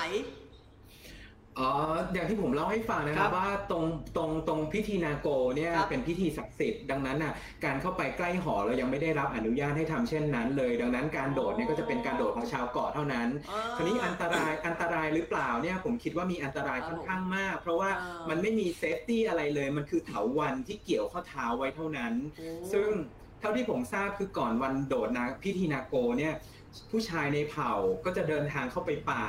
เขาก็จะไปหาเถาวัลย์ด้วยตัวเองที่เขาเก่งแล้วว่ามันมีขนาดที่พอเหมาะกับน้ำหนักของเขากับส่วนสูงของเขาแล้วก็กับส่วนสูงความสูงของหอด้วยเหมือนกันซึ่งสิ่งที่ผมเห็นเนี่ยมันมีผมรู้สึกว่ามีอันตรายค่อนข้างเยอะเพราะว่ามันเป็นการโดดปักหัวทิ่มลงมาที่พื้นเลยอ่าแต่ว่าก็มีมีหลายครั้งที่ผมก็เห็นแบบมีความจุกเสียดแอกลงมาเหมือนกันแต่ว่าก็โชคดีว่าไม่เกิดอุบัติเหตุแล้วเท่าที่ผมถามก็คือพิธีนาโกเนี่ยมีมาเป็นร้อยร้อยปีแล้วแล้วก็ไม่เกิดไม่เคยเกิดอุบัติเหตุจากพิธีนี้เลยเลยแม้แต่ครั้งเดียวอ๋อครับผมแบบคุณเชอรี่นะครับเชอรี่โอเคเปิดเวลาคิดถึงมาม่านะคะนะครับแล้วก็พี่นกบอกว่าเคยได้ยินเรื่องการวาดรูปเป็นสัญลักษณ์ไว้หน้าบ้านเผื่อจะได้รู้ว่าเจ้าของบ้านอยู่บ้านไหมอ่าเมื่อกี้คุณนกอธิบายไปแล้วนะครับรูปตุ๊กแกกับอะไรนะคุณนกเต่าแล้วก็อะไรนะเต่าเต่าตุ๊กแกแล้วก็มีค้างคาวใช่หรือผีเสื้อครับผมนะคุณลิสาบอกว่าชวนพี่โอ๊คจัดทริปค่ะอยากไปค่ะไปเลยครับเดี๋ยวหาหมดโควิดแล้วเรามาคุยกันเรื่องนี้ได้เลยครับครับผมอันเป็นครับช่วยรบกวนขยับคำถามขึ้นนิดนึงครับนะครับอ่าคุณเชอรี่บอกคุณลิสาว่าจัดแล้วจ้าไปนอนกลางคืนกินกลางแดดกับตุ๊กนะคืออะไรไม่เข้าใจคงหมายถึงตุ๊กแกคงหมายถึงตุ๊กแกอ๋อที่นั่นตุ๊กแกเยอะครับเยอะมากอย่างอย่างอย่างภาพบังกะโลที่ผมให้ให้ดูเมื่อสักครู่ครับมีตุ๊กแกผมนอนกับตุ๊กแกเนาะมันก็จะมีตุ๊กแกอยู่ในบ้านด้วยแต่ว่าถ้าเกิดเป็นเราเป็นโรงแรมหรือว่าเป็นบังกะโลก็จะน้อยหน่อยแต่ถ้าเกิดว่าเป็นเป็นเป็นเป็นบังกะโลอย่างที่เห็นแบบนั้นก็จะมีมีสองสามตัวเป็นเพื่อนเราครับอืมผมว่าผมจะจบไว้ต้องแกได้แหละนะได้หมดยกเว้นเรื่องตุ๊กอ๋อแขกพี่ลิสาบอกแล้วได้หมดยกเว้นเรื่องตุ๊กมีใครมีคำถามที่จะถามคุณโอ๊คเกี่ยวกับเรื่องวานูตูไหมคะผมมีไหมเพราะเดี๋ยวผมจะมีเล่นเกมตอบคาถามนะนะครับเพราะเดี๋ยวเราจะมีแจกกำไรหยกจากพม่าด้วยนะครับเพราะฉะนั้นเดี๋ยวมีใครถามอีกไหมฮะถ้าไม่มีเดี๋ยวผมจะเล่นเกมแล้วนะจะแจกและอยากแจกอยากแจกนะครับเดี๋ยวคำถามแอดมินเตรียมคำถามไว้ไหมนะครับเดี๋ยวขึ้นคำถามให้พี่ปันหน่อยนะครับนะเดี๋ยวผมไม่รู้คำตอบนะคนที่รู้คำตอบคือคุณโอ๊คเท่านั้นนะคะอ่ะคุณวริญญาบอกว่านอนกับน้องตุ๊กแกแต่น้องไม่เข้ามาหาใช่ไหมคะกลัวค่ะอ่าเออน้องไม่เข้ามาหาครับในขณะเดียวกันผมก็เอามุ้งสอดใต้ที่นอนทุกมิลลิเมตรด้วยเหมือนกันครับก็คือผมก็ป้องกันตัวเองโดยการที่นอนในมุ้งแล้วก็เอามุ้งหับอยู่ใต้ใต้ใต้ที่นอนอย่างดีมากเพราะว่าไม่รู้ว่าน้องเขาจะเดินเข้ามาหรือเปล่าแล้วก็ตกลงผมไม่ได้ไม่เจอเขาเข้ามาในในในที่นอนผมเลยเขาก็แค่เกาะอยู่รอบๆห้องเท่านั้นอ๋อแล้วตอนที่โอ๊คไปนี่ไปฤดูไหนครับโอ๊คไปฤดูฝนครั้งหนึ่งก็ไปฤดูฝนอีกคนหนึ่งโอ๊คไปฤดูร้อนครับแล้วร้อนไหมครับคุณโอ๊คเอาจริงร้อนไหมไปร้อนร้อนร้อนก็ร้อนร้อนแบบแบบ เหมือนเกาะทางใต้เราครับเหมือนภูเก็ตเหมือนอะไรอย่างเงี้ยผมก็ถือว่าไม่ได้แบบไม่ได้แบบถึงขั้นทรมานมากครับครับอ๋อครับผมใช่นะครับคำถามมาหรือยังเอ่ยเดี๋ยวรอแอดมินสักครู่นะผมบอกเลยผมไม่รู้คำตอบนะคนที่รู้คำตอบคือคุณโอ๊คคนเดียวนะผมเองผมก็ไม่รู้นะเพราะฉะนั้นเดี๋ยวคนจะเฉลยว่าถูกไม่ถูกนี่คือคุณโอ๊คคนเดียวเท่านั้นนะครับอ่ะคำถามขอคำถามหน่อยนะครับเดี๋ยวขอดูคำถามสักครู่นะครับอ่านะครับเพราะว่าตัวผมเองนี่ผมไม่รู้คำตอบนะบอกเลยว่าไม่รู้คำตอบนะคนที่รู้คำตอบที่จะเฉลยคือคุณโอ๊คเท่านั้นนะเพราะฉะนั้นอ่ะทุกคนพร้อมหรือยังครับใครพร้อมแล้วขอหัวใจมาหน่อยครับใครพร้อมแล้วขอหัวใจมาหน่อยเร็วให้หัวใจคุณโอ๊คหน่อยครับ นะครับเป็นกำลังใจให้คุณโอ๊คหน่อยขอหัวใจหน่อยครับคุณโอ๊คบอกว่าอยากตอบแล้วอยากตอบแล้วอยากตอบแล้วนะฮะนะครับผมอ่ะเดี๋ยวคำถามนะครับขึ้นเลยนะครับคำถามถามว่าพิธีโดดหอของชาววานูอาตูที่เป็นต้นกำเนิดของบักจี้จัมชื่อว่าอะไรอ้าวถ้าใครฟังคุณโอ๊คเมื่อกี้ตอบถูกแน่นอนนะครับพิธีโดดหอของชาววานูอาตูที่เป็นต้นกำเนิดของบักจี้จัมชื่อว่าอะไรอ้าตัวหนังสือคุณปุริปัตว่าอะไรนะคะตัวหนังสือไปนะปันคืออะไรครับพี่ตัวหนังสือไปนะปันพี่หญิงขาคืออะไรคะเล็กไปใช่ไหมคะตัวหนังสือเล็กไปตัวหนังสืออะไรเล็กอ๋อคำถามมาเหรอพี่เข้าใจฮะหนูเข้าใจว่าพี่หญิงอายุประมาณเกือบหกสิบแล้วอาจจะมองไม่เห็นนิดนึงแล้วผมอ่านให้ฟังคำถามนะฮะที่คุณโอ๊คเตรียมมาถามบอกว่าพิธีโดดหอของชาววานูอาตูที่เป็นต้นกำเนิดของบักจี้จัมชื่อว่าอะไรอ่าชื่อว่าอะไรพี่หญิงตอบเลยเร็วผมอ่านได้ฟังแล้วอ่านเอ่ออ่านตัวหนังสือไม่ออกอ่านได้ฟังแล้วนะฮะนะครับต้นกำเนิดของบักจี้จัมนะครับของชาววานูตูมีชื่อว่าอะไรอ่าใครตอบถูกนับไปเลยกำไรหยกจากพม่าโอ้โหนี่เตรียมมาพร้อมอันนึงตอนนี้กำไรหยกแพงมากนะครับแพงมากคุณนิสาบอกนาโกถูกต้องครับโอ้โหเก่งมากโอ้โหเก่งเก่งเก่งเก่งโอ้โหนี่แปลว่า fc fc ของคุณโอ๊คจริงเลยนะครับอ่ะคุณอานิสาครับขอแคปหน้าจอเลยนะครับกำไรหยกแคปหน้าจอเลยนะครับแคปหน้าจอเลยนะครับผมนะฮะโอเคอ่ะคำถามที่สองอ๋อสำหรับวานูกูมีแค่คำถามเดียวคุณโอ๊คจะมีคำถามสดไหมเขาขออีกคำถามหนึ่งคุณโอ๊คมีคำถามสดไหมฮะอ่าผมถามเรื่องวานูแล้วกันเนาะถ้าเกิดว่าถ้าเกิดวาดรูปเป็นค้างคาวแปลว่าอะไรจะสื่อว่าอะไรสื่อว่าอะไรอ่าเมื่อกี้ใครฟังคุณโอ๊คนะจะรู้แน่นอนถ้าวาดรูปเป็นรูปค้างคาวบนกระบะทรายหน้าบ้านแปลว่าเจ้าของกำลังจะสื่อว่าอะไรครับอ่าโอเคถ้าเจ้าของบ้านหรือชาววาดูกูวาดรูปค้างคาวอยู่บนกระบะทรายหน้าบ้านอ่าเจ้าของบ้านกำลังจะสื่ออะไรกับคนอื่นที่จะเข้ามาที่บ้านอ่าผมว่าแล้วผมก็ลืมเหมือนกันนะเพราะเมื่อกี้โอ้โหหลายหลายสัญลักษณ์มากนะฮะนะใครตอบถูกเก่งมากผมบอกว่าตั้งใจฟังคุณโอ๊คจริงนี่คือ เอฟ ซี ตัวแม่เลยนะครับอ่ะแจกกำไรหยกอันที่สองหน่อยแคปไม่ทัน yeah. ค่ะอ่ะคุณลิสาค่ะแคปเลยค่ะแคปไม่ทันแคปเลยนะครับแคปเลยแล้วเดี๋ยวทักเข้ามาในแชทอินบ็อกซ์ได้เลยนะครับไม่อยู่บ้านคุณพัชรินจุ๊บบอกไม่อยู่บ้านถูกต้องโอ้โหเก่งมากคุณพัชรินโอ้สุดยอดสุดยอดเก่งจริงเก่งจริงผมนี่จำไม่ได้เลยนะตายเถอะนะฮะโอเคอ่ะพี่พัชรินครับพี่ลิสาแคปหน้าจอเลยนะครับแคปหน้าจอได้เลยนะครับผมนะฮะแคปหน้าจอได้เลยอ่าหมดไปสำหรับสองคำถามกับวานูตูนะครับเดี๋ยวเราจะบินข้ามทวีปครับกลับมากลับมาเอเชียทวีปเอเชียของเรานะครับเดี๋ยวเราจะพาไปอีกหนึ่งประเทศครับคุณโอ๊คประเทศที่ผมบอกเลยว่าในชีวิตไม่เคยคิดอยากจะไป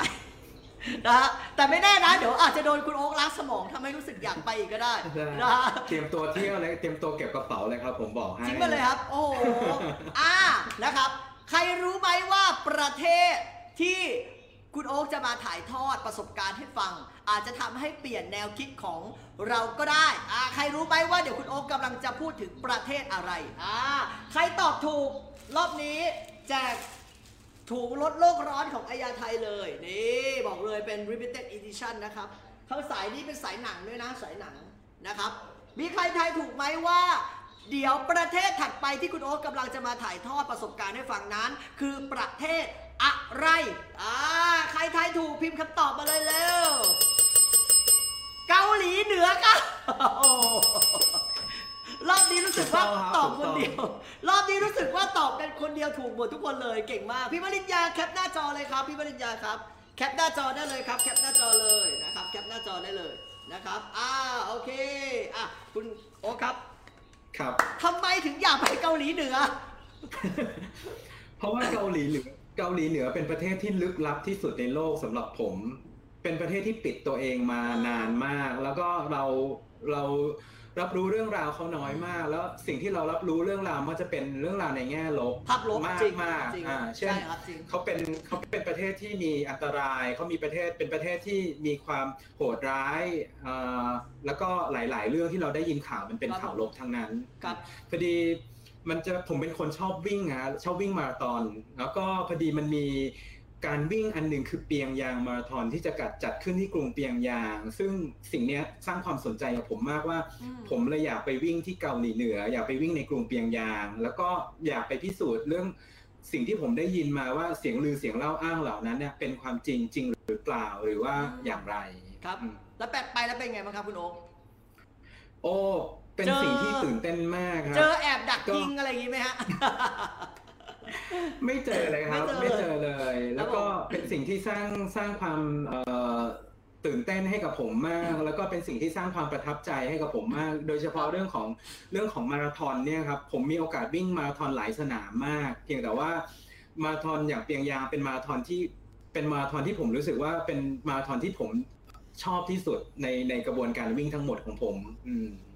ครับผมแล้วพูดถึงวัฒนธรรมของเกาหลีเหนือเกาหลีใต้นี่คือวัฒนธรรมเหมือนกันไหมคุณโอ๊คเหมือนกันมากครับสำหรับผมความจริงคือคือเขาก็คืออาณาจักรโซชอนในอดีตร่วมกันเนาะเพียงแต่ว่าความเปลี่ยนแปลงทางการเมืองที่เกิดขึ้นเมื่อประมาณห้าสิบกว่าปีก่อนตอนสองพันห้าร้อยสามที่เกิดสงครามสงครามเกาหลีมันเลยทำให้คาบสมุทรเนี่ยต้องแบ่งแยกออกออกเป็นสองดินแดนก็คือทุนนิยมกับสังคมนิยมซึ่งสิ่งนี้มันเป็นสิ่งที่ทำให้สองประเทศเนี้ยเลยดูแตกต่างกันลิบลับแต่โดยรากเหง้าของวัฒนธรรมเหมือนกันมากเขาก็ร้องเพลงอารีรังเหมือนกันเขาก็ยังคงใช้ภาษาที่ใกล้เคียงกันอาหารเราก็แยกไม่ได้เลยว่าอันนี้เป็นเหนือหรือใต้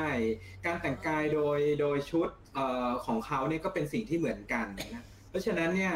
มันมันมันก็มันก็เลยทำสำหรับผมก็คือสองเป็นเป็นเป็นเป็นชาติพี่ชาติน้องที่มีความเกี่ยวพันกันอย่างลึกซึ้งมาตั้งแต่ในอดีตเพียงแต่ว่าสถานการณ์ในช่วงหลังมันทำให้เขาต้อง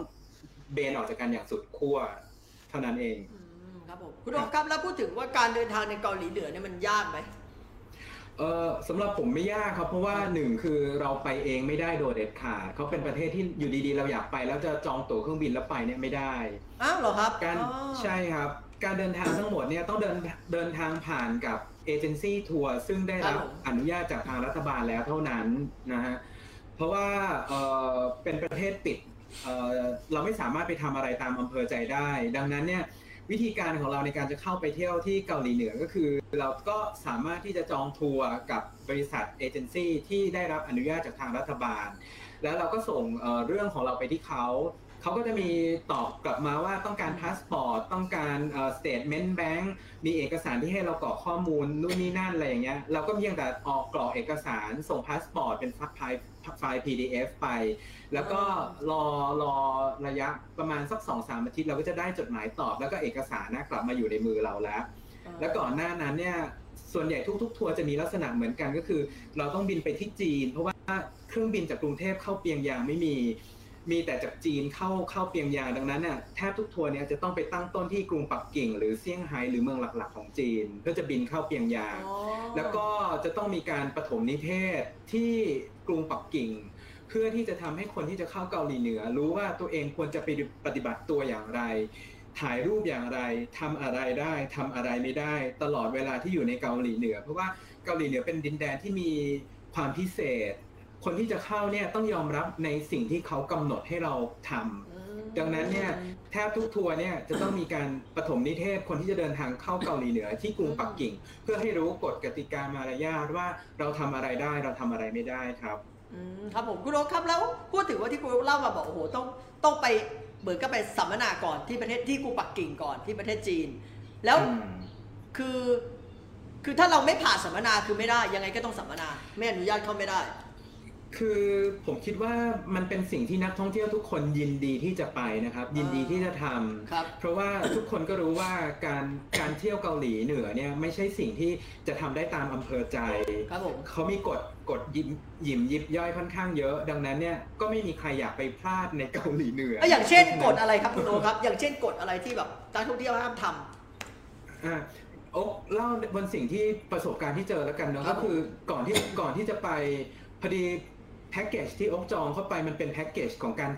พานักวิ่งไปวิ่งมาราธอนแล้วก็ไปเดินทางในเกาหลีเหนือด้วยซึ่งเป็นเอเจนซี่ที่ชื่อว่า Korea Tour ซึ่งเป็นเอเจนซี่ที่ได้รับอนุญาตจากรัฐบาลเกาหลีเหนือแล้วนะก่อนที่โอ๊คจะไปถึงปักกิ่งเนี่ยโอ๊คจะได้เอกสารเป็น เอ สี่ ประมาณสิบเจ็ดหน้าโอ้สิบเจ็ดหน้ากระดาษที่บอกว่าเราทำอะไรได้บ้างเราทำอะไรไม่ได้บ้างอืมเราจะต้องอ่านสิบเจ็ดหน้านี้อย่างเข้าใจอันที่สองก็คือพอเราเข้าไปถึงในในกรุงปักกิ่งเนี่ยเขาจะนัดวันซึ่งวันนั้นน่ะไม่มีใครไม่มาเลยทุกคนมากันอย่างอุดหนาฝาข้างมากเพราะว่าทุกคนก็มีคำถามมีคำคำการอธิบายที่ต้องการการรับรู้เพิ่มเติมจากคนที่จัดทัวร์พาเราเข้าไปเนาะกฎกฎก็จะมีตั้งแต่ว่าอะไรที่พาเข้าไปได้อะไรที่เอาเข้าในประเทศไม่ได้เช่นเอกสารที่เป็นเรื่องเกี่ยวกับเกาหลีใต้ทั้งหมดเอาเข้าไม่ได้เอกสารที่เป็นเรื่องของความเชื่อลัทธิความเชื่อเรื่องที่เกี่ยวกับศาสนาอื่นๆห้ามเอาเข้าประเทศรูปบูชาไม่ว่าจะเป็นพระพุทธรูปหรือว่าไม้กางเขนห้ามเอาเข้าประเทศเพราะอะไรครับเพราะว่าอะไรครับเพราะว่าการเป็นระบบการปกครองของเขามันเป็นระบบที่เรียกว่าสังคมนิยมแบบเบ็ดเสร็จทุกคนมีผู้นำเป็นสิ่งเดียวที่สูงสุดห้ามยึดเดี่ยวกันเลยอ่าแล้วก็มาตราเขาเรียกว่าหลักการจูเชซึ่งเป็นสิ่งที่คนทั้งประเทศเนี่ยถือว่าอันนี้คือหลักเคารพสูงสุดของประเทศไม่มีอะไรเหนือกว่านั้นดังนั้นเนี่ยอะไรที่เกี่ยวกับศาสนาหรือความเชื่ออื่นๆเข้าประเทศโดยไม่ได้หรือว่าการถ่ายรูปเนี่ยถ่ายที่ไหนได้ถ่ายที่ไหนไม่ได้การถ่ายรูปถ้ามีรูปผู้นำท่านผู้นำอยู่ในรูปเนี่ยถ่ายได้แบบไหนท่านต้องเป็นเป็นประธานของภาพเท่านั้นต้องเห็นท่านเต็มตัวจะมาเห็นครอบภาพท่านน่ะไม่ได้ภาพอนุสาวรีย์ของท่านเป็นอย่างไรต้องเห็นแบบนั้นภาพของท่านที่อยู่ในร้านอาหารหรืออยู่ในไหนก็ตามเป็นอย่างไรก็ต้องเห็นแบบนั้นด้วยอ่าหรือว่าเราจะต้องอยู่ในโรงแรมเราจะออกไปเดินเล่นเองไม่ได้เราจะต้องทำอะไรได้ทำอะไรไม่ได้มันเยอะมากครับโอ้ครับผมแล้วพูดถึงว่าประเทศเกาหลีเหนือมันมีอะไรที่น่าสนใจที่จะต้องอยากไปบ้างครับคุณโอ๊คมันมีสถานที่ท่องเที่ยวอะไรที่มันน่าสนใจอย่างเกาหลีใต้มันยังมีเกาะนามิมีซอลักซานใช่ไหมครับมีกุงโซหอคอยทาวเวอร์ไปคล้องกุญแจลักการอะไรอย่างงี้บนหอคอยแล้วเกาหลีเหนือมันมีคล้องกุญแจแบบนั้นไหมไม่มีเลยไม่มีไม่มีโดยไม่มีโดยสิ้นเชิงครับสำหรับผมคือความสนใจของผมคือทุกทุกอย่างในเกาหลีเหนือมันไม่ใช่สถานที่มันคือผู้คนผู้คนเกาหลีเหนือเป็นยังไงผมผมอยากเห็นเขาสภาพบ้านเมืองเป็นยังไงการความเป็นอยู่ของเขาเป็นยังไงสำหรับผมอ่ะการไปเกาหลีเหนือคือไม่ใช่แหล่งท่องเที่ยวที่เป็นจุดจุดจุดแต่เป็นสภาพความเป็นอยู่ทั้งหมดโดยรวมนะเราก็จะได้ยินมาว่าคนเกาหลีเหนือเป็นเสือยิ้มยากเป็นคนที่ไม่ยิ้มกับใครเป็นคนที่มีความเย็นชาเขาเป็นอย่างนั้นจริงหรือเปล่าหรือว่าสถานความเป็นอยู่เราได้ข่าวมาอยู่ตลอดเวลาว่าเขาเป็นประเทศที่ยากจนมากที่สุดในโลกเขามีอัตราการเสียชีวิตจากการอดอยากอาหารสูงที่สุดในโลกในช่วงปีสองพันเป็นต้นมาเขามีความเป็นอยู่แบบนั้นจริงหรือเปล่านะครับแล้วจริงไหมครับจริงไหมจริงไหมครับคุณโอ๊คผมต้องบอกว่าสิ่งที่ผมเห็นนะเป็นสิ่งที่รัฐบาลจัดให้เห็นมันไม่ใช่ความจริง ร้อยเปอร์เซ็นต์ เพราะเราไม่ได้ไปทุกที่ใช่ครับการเดินทางในนั้นน่ะสิ่งหนึ่งที่ผมอยากจะบอกคือคนที่จะเข้าเกาหลีเหนือต้องมีความพร้อมความพร้อมคือหมายถึงว่าหนึ่งต้องพร้อมที่จะดูบนสิ่งที่เขาให้ดูเท่านั้นอย่าไปตั้งคำถามอย่าไปไปตั้งคำถามและอย่าไปท้าทายเพราะว่าเขาเป็นเขาเป็นดินแดนที่คุณเลือกเองที่จะเข้ามาดูและจงดูเป็นสิ่งที่เขาให้ดูเท่านั้นดังนั้นน่ะถ้าถามผมว่าผมเห็นความเป็นจริงของเกาหลีเหนือ ร้อยเปอร์เซ็นต์ หรือเปล่าไม่ใช่เพราะว่าผมไปดูบนสิ่งที่รัฐบาลให้เห็นเท่านั้นด้วยเหมือนกันครับผมดังนั้นผมก็จะเห็นสภาพแวดสำหรับผมว่าผมเห็นความเหลื่อมล้ำที่แตกต่างกันมากเพราะว่าเปียงยางเป็นเมืองที่สวยงามเจริญรุ่งเรืองเป็นเมืองที่สะอาดและเป็นเมืองที่ น่าสนใจมากว่ามันมีตึกที่อวองการมีศิลปสถาปัตย์ที่งดงามมากมีตึกที่ดูประหลาดเยอะแยะมากในเมืองนะแต่ในขณะที่พอเราออกนอกเมืองไปเราก็จะเห็นความแร้งแค้นไร่นาที่ยังใช้วัวควายไถนาอยู่แล้วก็บ้านที่เป็นบ้านดินซอมซ่ออะไรแบบนั้นอยู่ด้วยเหมือนกันมันคือความสุดขั้วความต่างแต่ว่าสิ่งเหล่านี้มันคือสิ่งที่เราไปเห็นละกันแต่ว่าเราต้องเป็นคนหาข้อสรุปจากสิ่งเหล่านั้นเองเพราะว่าเราไม่สามารถไปถามเขาว่าได้ว่าอะไรจริงอะไรเท็จแล้วก็ไม่ควรไปถามเขาด้วยเช่นเดียวกันตอนที่เราอยู่ปักกิ่งเนี่ยเขาจะบอกเลยบอกว่าเราไม่ควรทำตัวเป็นคนที่ไปต้อนไกด์ไปถามไกด์บนสิ่งที่จะทำให้เขาเดือดร้อนเช่นไปถามเขาว่าอันนี้จริงหรือหลอกคนเปียงยางเป็นอย่างนี้จริงหรือเปล่านี่สร้างภาพใช่หรือไม่ใช่หรือไม่อย่างนี้ไม่ควรไปปฏิบัติเพราะว่าเขาตอบสิ่งเหล่านั้นไม่ได้ด้วยเหมือนกันแล้วเขาก็ไม่กล้าจะตอบสิ่งเหล่านั้นด้วยเหมือนกันเพราะนั้นถ้าเราเข้าไปจงจงคุยกับเขาว่าเขาเอ่อเขาพบรักกับแฟนเขาที่ไหนเขากินข้าวอะไรชีวิตใช่คือไปไปเป็นมิตรกับเขาแต่ว่าอย่าไปบอกเขาบอกว่าคุณคิดว่าสังคมนิยมหรือทุนนิยมดีกว่า อ, อะไรอย่างเงี้ยไม่ควรใช่ใช่ไม่ควรไม่ควรคุณเชื่อผู้นำจริงๆเหรอหรือไม่เชื่อผู้นำไม่ควรไปถามอะไรแบบนั้นมันเป็นการสร้างความเดือดร้อนให้กับเขาเพราะฉะนั้นผมถึงบอกว่าการไปเกาหลีเหนือควรไปด้วยattitude ของคนที่อยากไปเห็นอยากไปรับรู้แต่มาหาข้อสรุปด้วยตัวเองแล้วไม่จำเป็นต้องไปให้เขาเป็นคนสรุปให้ครับครับผมแปลว่านั่นหมายความว่าแล้วประเทศไทยนี่มีเอเจนซี่ไหมครับในการที่จะไปเที่ยวเกาหลีเหนือเออผมไม่คิดว่ามีนะครับผมคิดว่าการติดต่อเนี่ยต้องติดต่อผ่านเอ่อ authorized agency โดยรัฐบาลเกาหลีเหนือแล้วเท่านั้นซึ่งก็จะมีเยอะมากเวลาเรา search ในเอ่อ Google เนี่ยเราลองพิมพ์เอ่อ authorized agency North Korea หรือ ดี พี อาร์ เค เนี่ยมันก็จะมีชื่อขึ้นมาจำนวนหนึ่งที่เหลือแล้วเป็นการอ่านแล้วลองไปอ่านรีวิวของเราเองว่าเราจะเลือกเชื่อกับใครเดินทางไปกับใครอ๋อครับผมแล้วพูดถึงตอนที่ไปอบรมเกี่ยวกับการจะเข้าประเทศเกาหลีนี่ประเทศที่ปักกิ่งนี่คือเขาใช้ภาษาอังกฤษหมดใช่ครับเขาใช้ภาษาอังกฤษหมดเพราะว่าคนที่ เ, เล่าให้เราฟังก็คือจะเป็นคนจีนที่เป็นคนเคยไปเกาหลีเหนือหรือว่าคนที่เป็นผู้นำทัวร์ที่เคยไปไปไปเกาหลีเหนือมีคนสวีเดนมีคนอะไรอย่างนี้ด้วยนะครับที่เป็นคนเล่าให้เราฟังด้วยซ้ำแล้วก็พอดีผมเป็นทัวร์ที่เป็นเรื่องของมาราธอนก็จะเป็นทัวร์ที่มีนักวิ่งหลากสัญชาติมากที่ตั้งใจจะไปวิ่งในเปียงยางมาราธอนเพราะนั้นนะเพื่อนเพื่อนร่วมทัวร์ของผมมีประมาณสี่สิบห้าสัญชาติคือเยอะมากคือแบบว่าหลากหลายสัญชาติมากที่ที่ต้องการจะเข้าไปไปวิ่งมาราธอนในเกาหลีเหนือครับผมอ๋อแต่แบบกับว่าคนที่แบบถ้าสมมติคนที่ไม่รู้ภาษาอังกฤษเลยก็ไม่ไม่ไม่ควรไป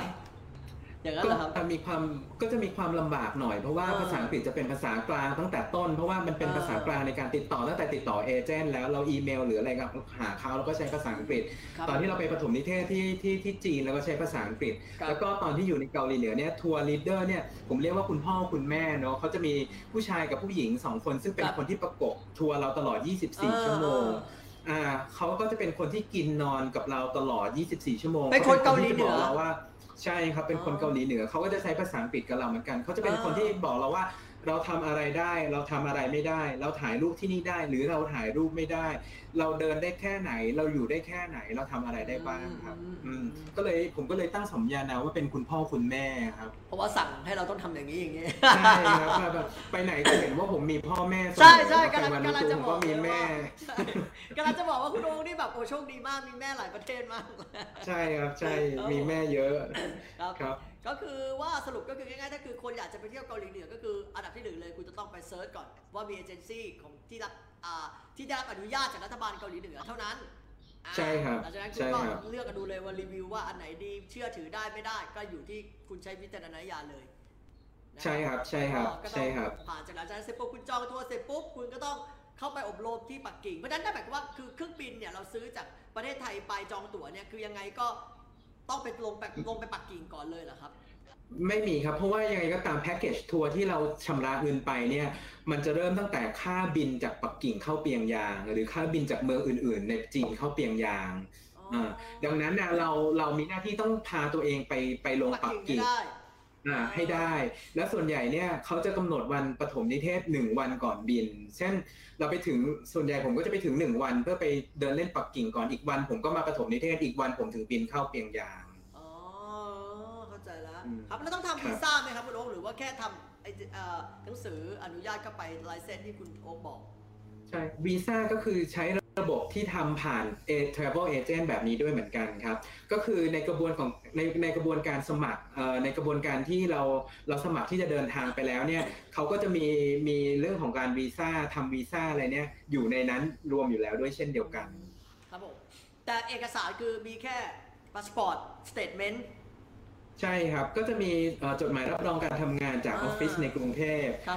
พาสปอร์ตหนังสือเดินทางรูปของเราแล้วก็สเตทเมนต์ของแบงก์แล้วก็ความเคลื่อนไหวของของของธนาคารในช่วงหกเดือนที่ผ่านมาแล้วเขาบังคับไหมครับว่าต้องกี่หลักกี่หลักอย่างนี้หรือไม่บังคับไม่มีไม่มีเลยครับไม่มีไม่มีใดๆทั้งสิ้นไม่ได้กำหนดอะไรไว้ในนั้นด้วยเหมือนกันครับอ้าวโอเคโอ้โหค่อนข้างชัดเจนมากนะครับสำหรับนะครับ เอฟ ซี เกาหลีเหนือทั้งหลายแหละท่านใดนะครั้งหนึ่งในชีวิตอยากจะไปเยือนดินแดนสมแดงนะครับก็นะฮะเก็บข้อมูลจากคุณโอ๊ตที่คุณโอ๊ตมาเล่าถ่ายทอดให้เราฟังเนี่ยนำไปได้เลยคุณโอ๊ตครับเออผมลืมเมื่อกี้ลืมถามผมเห็นมีรูปอยู่รูปหนึ่งแปลว่ากายกรรมเปียงยางนี่คือต้นกำเนิดเจอจากที่เปียงยางที่เกาหลีเหนือจริงใช่ไหมฮะใช่ครับกายกรรมเปียงยางนี่เป็นเป็นเป็นการแสดงที่เป็นความภูมิใจของชาวเกาหลีเหนือนะครับแล้วก็เป็นหนึ่งในไฮไลท์ที่เรามีโอกาสไปชมด้วยเพราะว่าเวลาเราเข้าไปเนี่ยสิ่งหนึ่งที่เขาอยากพาเราไปดูมากๆก็คือกายกรรมอันนี้แล้วก็เขาก็เล่นได้เก่งจริงๆแล้วก็เล่นได้ดีมากๆผมเคยดูตอนผมเล็กมากๆแล้วมาดูตอนโตอีกทีผมรู้สึกประทับใจเช่นเดียวกันอ๋อครับผมอ้าวโหคนนี้ค่อนข้างที่จะได้ความรู้จากคุณโอ๊คตั้งแต่วานูกูยันมาเกาหลีเหนือนะครับอ่ะแล้วเดี๋ยวรอบนี้นะครับเหมือนเดิมเปิดคำถามเกี่ยวกับประเทศเกาหลีเหนือนะครับว่ามีใครอยากจะถามอะไรคุณโอ๊คเกี่ยวกับประเทศเกาหลีเหนือนะเกาหลีเหนือนะครับถามได้เลยอ่ะคุณศิวกรนะครับเดี๋ยวนะครับเริ่มตั้งแต่คุณนิกกี้ก่อนแล้วกันเนาะคุณนิกกี้บอกว่าที่เกาหลีเหนือใช้เงินอะไรคะมีของนำเข้าจากประเทศขายไหมคะมีของเป็นที่ระลึกอะไรขายได้บ้างเงินจะใช้เงินวอนนะครับเป็นเงินวอนเหมือนกันแต่คือคือสกุลเงินเนี่ยเรียกว่าวอนเหมือนกันเหมือนเกาหลีใต้แต่ว่าเป็นวอนเกาหลีเหนือเป็นอัตราแลกเปลี่ยนที่ที่ไม่เหมือนกันนะเราต้องเป็นแลกที่ไหนครับคุณโอ๊คอ่าเพียงแต่ว่าความจริงเนี่ยโอกาสในการที่จะใช้เงินวอนเราแทบไม่มีเลยครับเพราะว่าเราไม่มีโอกาสที่จะไปซื้อของจากจากร้านโดยทั่วไปหรือว่าไปซื้อร้านริมทางเพราะว่าเวลาเราไปเนี่ยคุณพ่อคุณแม่ก็จะพาเราไปในร้านที่รัฐบาลกำหนดให้เราไปได้แล้วเท่านั้นซึ่งร้านเหล่านั้นก็จะรับเงินยูโรหรือเงินดอลลาร์เพราะฉะนั้นเนี่ยผมแทบไม่มีโอกาสที่จะแลกเงินวอนท้องถิ่นเลยนอกจากว่ามีวันหนึ่งที่เขาพาเราไปเดินซูเปอร์มาร์เก็ตท้องถิ่นของเปียงยางแล้วก็ในที่นั้นน่ะไม่สามารถใช้ดอลลาร์หรือว่าใช้ยูโรได้ก็เลยไปแลกไว้แต่ว่าผมจำอัตราแลกเปลี่ยนไม่ได้แล้วจริงๆว่าเท่าไหร่แล้วก็แทบไม่ได้ซื้ออะไรในนั้นนะครับก็คือเดินเล่นเพื่อชมบรรยากาศของซุปเปอร์มาร์เก็ตขำๆมากกว่าครับครับผมครับคำถามต่อไปนะครับคุณนกเกศสุดาถามว่าบรรยากาศการวิ่งเป็นอย่างไรบ้างคะประเทศเขามีกองเชียร์ระหว่างทางเหมือนประเทศไทยหรือเปล่าอ๋อต้องบอกว่าการวิ่งที่เปียงยางเป็นอภิมหากาพย์อมตะนิรันดร์การมากโหดขนาดนั้นเลยครับคุณโอ๊คใช่ครับเพราะว่าเวลาปล่อยตัวเนี่ยครับเขาปล่อยตัวในสนามกีฬาคิมอิลซุงสเตเดียมซึ่งเป็นสนามกีฬากีฬาใหญ่แห่งกรุงเปียงยางแล้วลองนึกภาพการแปลอักษรและการเชียร์ของชาวเกาหลีเหนืออย่างภาพที่เห็นนะครับคนคนนับหมื่นนับแสนเนี่ยก็จะนั่งกันเต็มสแตนแล้วก็มาเชียร์นักวิ่งอย่างเราครับเวลาเราเดินเข้าไปเราก็จะเหมือนว่าเรามาแข่งกีฬาโอลิมปิกเราก็จะตื่นเต้นมากๆครับว่าโอ้โหมากันขนาดนี้เลยเหรอนะครับซึ่งสิ่งนี้เป็นสิ่งที่หาไม่ได้แล้วในโลกผมบอกได้เลยว่าไม่มีไม่มีการการเล่นในในระดับนี้ในโลกเลยอันที่สองก็คือเวลาเราวิ่งไปตามถนนหนทางเนี่ยครับผมต้องกระซิบนิดนึงว่าผมมีมีมิชชั่นอะไรหนึ่งที่อยากทำในตอนนั้นก็คือความที่คุณพ่อคุณแม่เนี่ยควบคุมผมมากว่าผมไปไหนไม่ได้ผมต้องไปแต่ร้านที่กำหนดผมจะไปคุยกับคนท้องถิ่นเนี่ยไม่ได้เลยเปียงยางมาราธอนเป็นโอกาสเดียวเท่านั้นที่ผมจะเข้าไปใกล้ชิดกับชาวเกาหลีเหนือตัวจริงเสียงจริงเพราะว่าช่วงนั้นคุณพ่อคุณแม่จะต้องนั่งเฝ้าของผมที่คิมอิลซุงสเตเดียมออกไม่ได้ออกมาวิ่งกับผมแล้วก็ระหว่างทางเนี่ยก็จะมีคนมาเชียร์เป็นระยะทางตลอดระยะวิ่งนะครับเพราะฉะนั้นช่วงนั้นผมก็เลยตั้งมิชชั่นกับน้องที่ไปด้วยกันว่าเราจะวิ่งเข้าไปแล้วก็ตีมือกับชาวเกาหลีเหนือตลอดเส้นทางเราจะตีมือให้ได้ทุกคนอ่าเพราะฉะนั้นเนี่ยสิ่งนี้มันเป็นสิ่งที่ผมอยากพิสูจน์ด้วยเหมือนกันว่าเขาเป็นคนเสือยิ้มแย้มเขาเป็นคนที่เย็นชาแล้วเขาเป็นคนที่ไม่ใส่ใจกับผู้อื่นตามที่เราเคยได้ยินมาหรือเปล่า แต่จากการไปวิ่งมาราธอนเนี่ยสิ่งนี้ลบภาพเหล่านั้นไปหมดโดยสิ้นเชิงเพราะว่าเมื่อผมวิ่งเข้าไปแล้วผมไปตีมือกับชาวเกาหลีเหนือผมก็พบว่าเขาดีใจมากๆที่มีคนมาสนใจเขามาตีมือกับเขาแล้วก็มาเล่นกับเขาแล้วผมก็ได้มิตรภาพที่ดีมากจากการที่ทำสิ่งนี้กับเขาตลอดทางวิ่งนะครับแล้วก็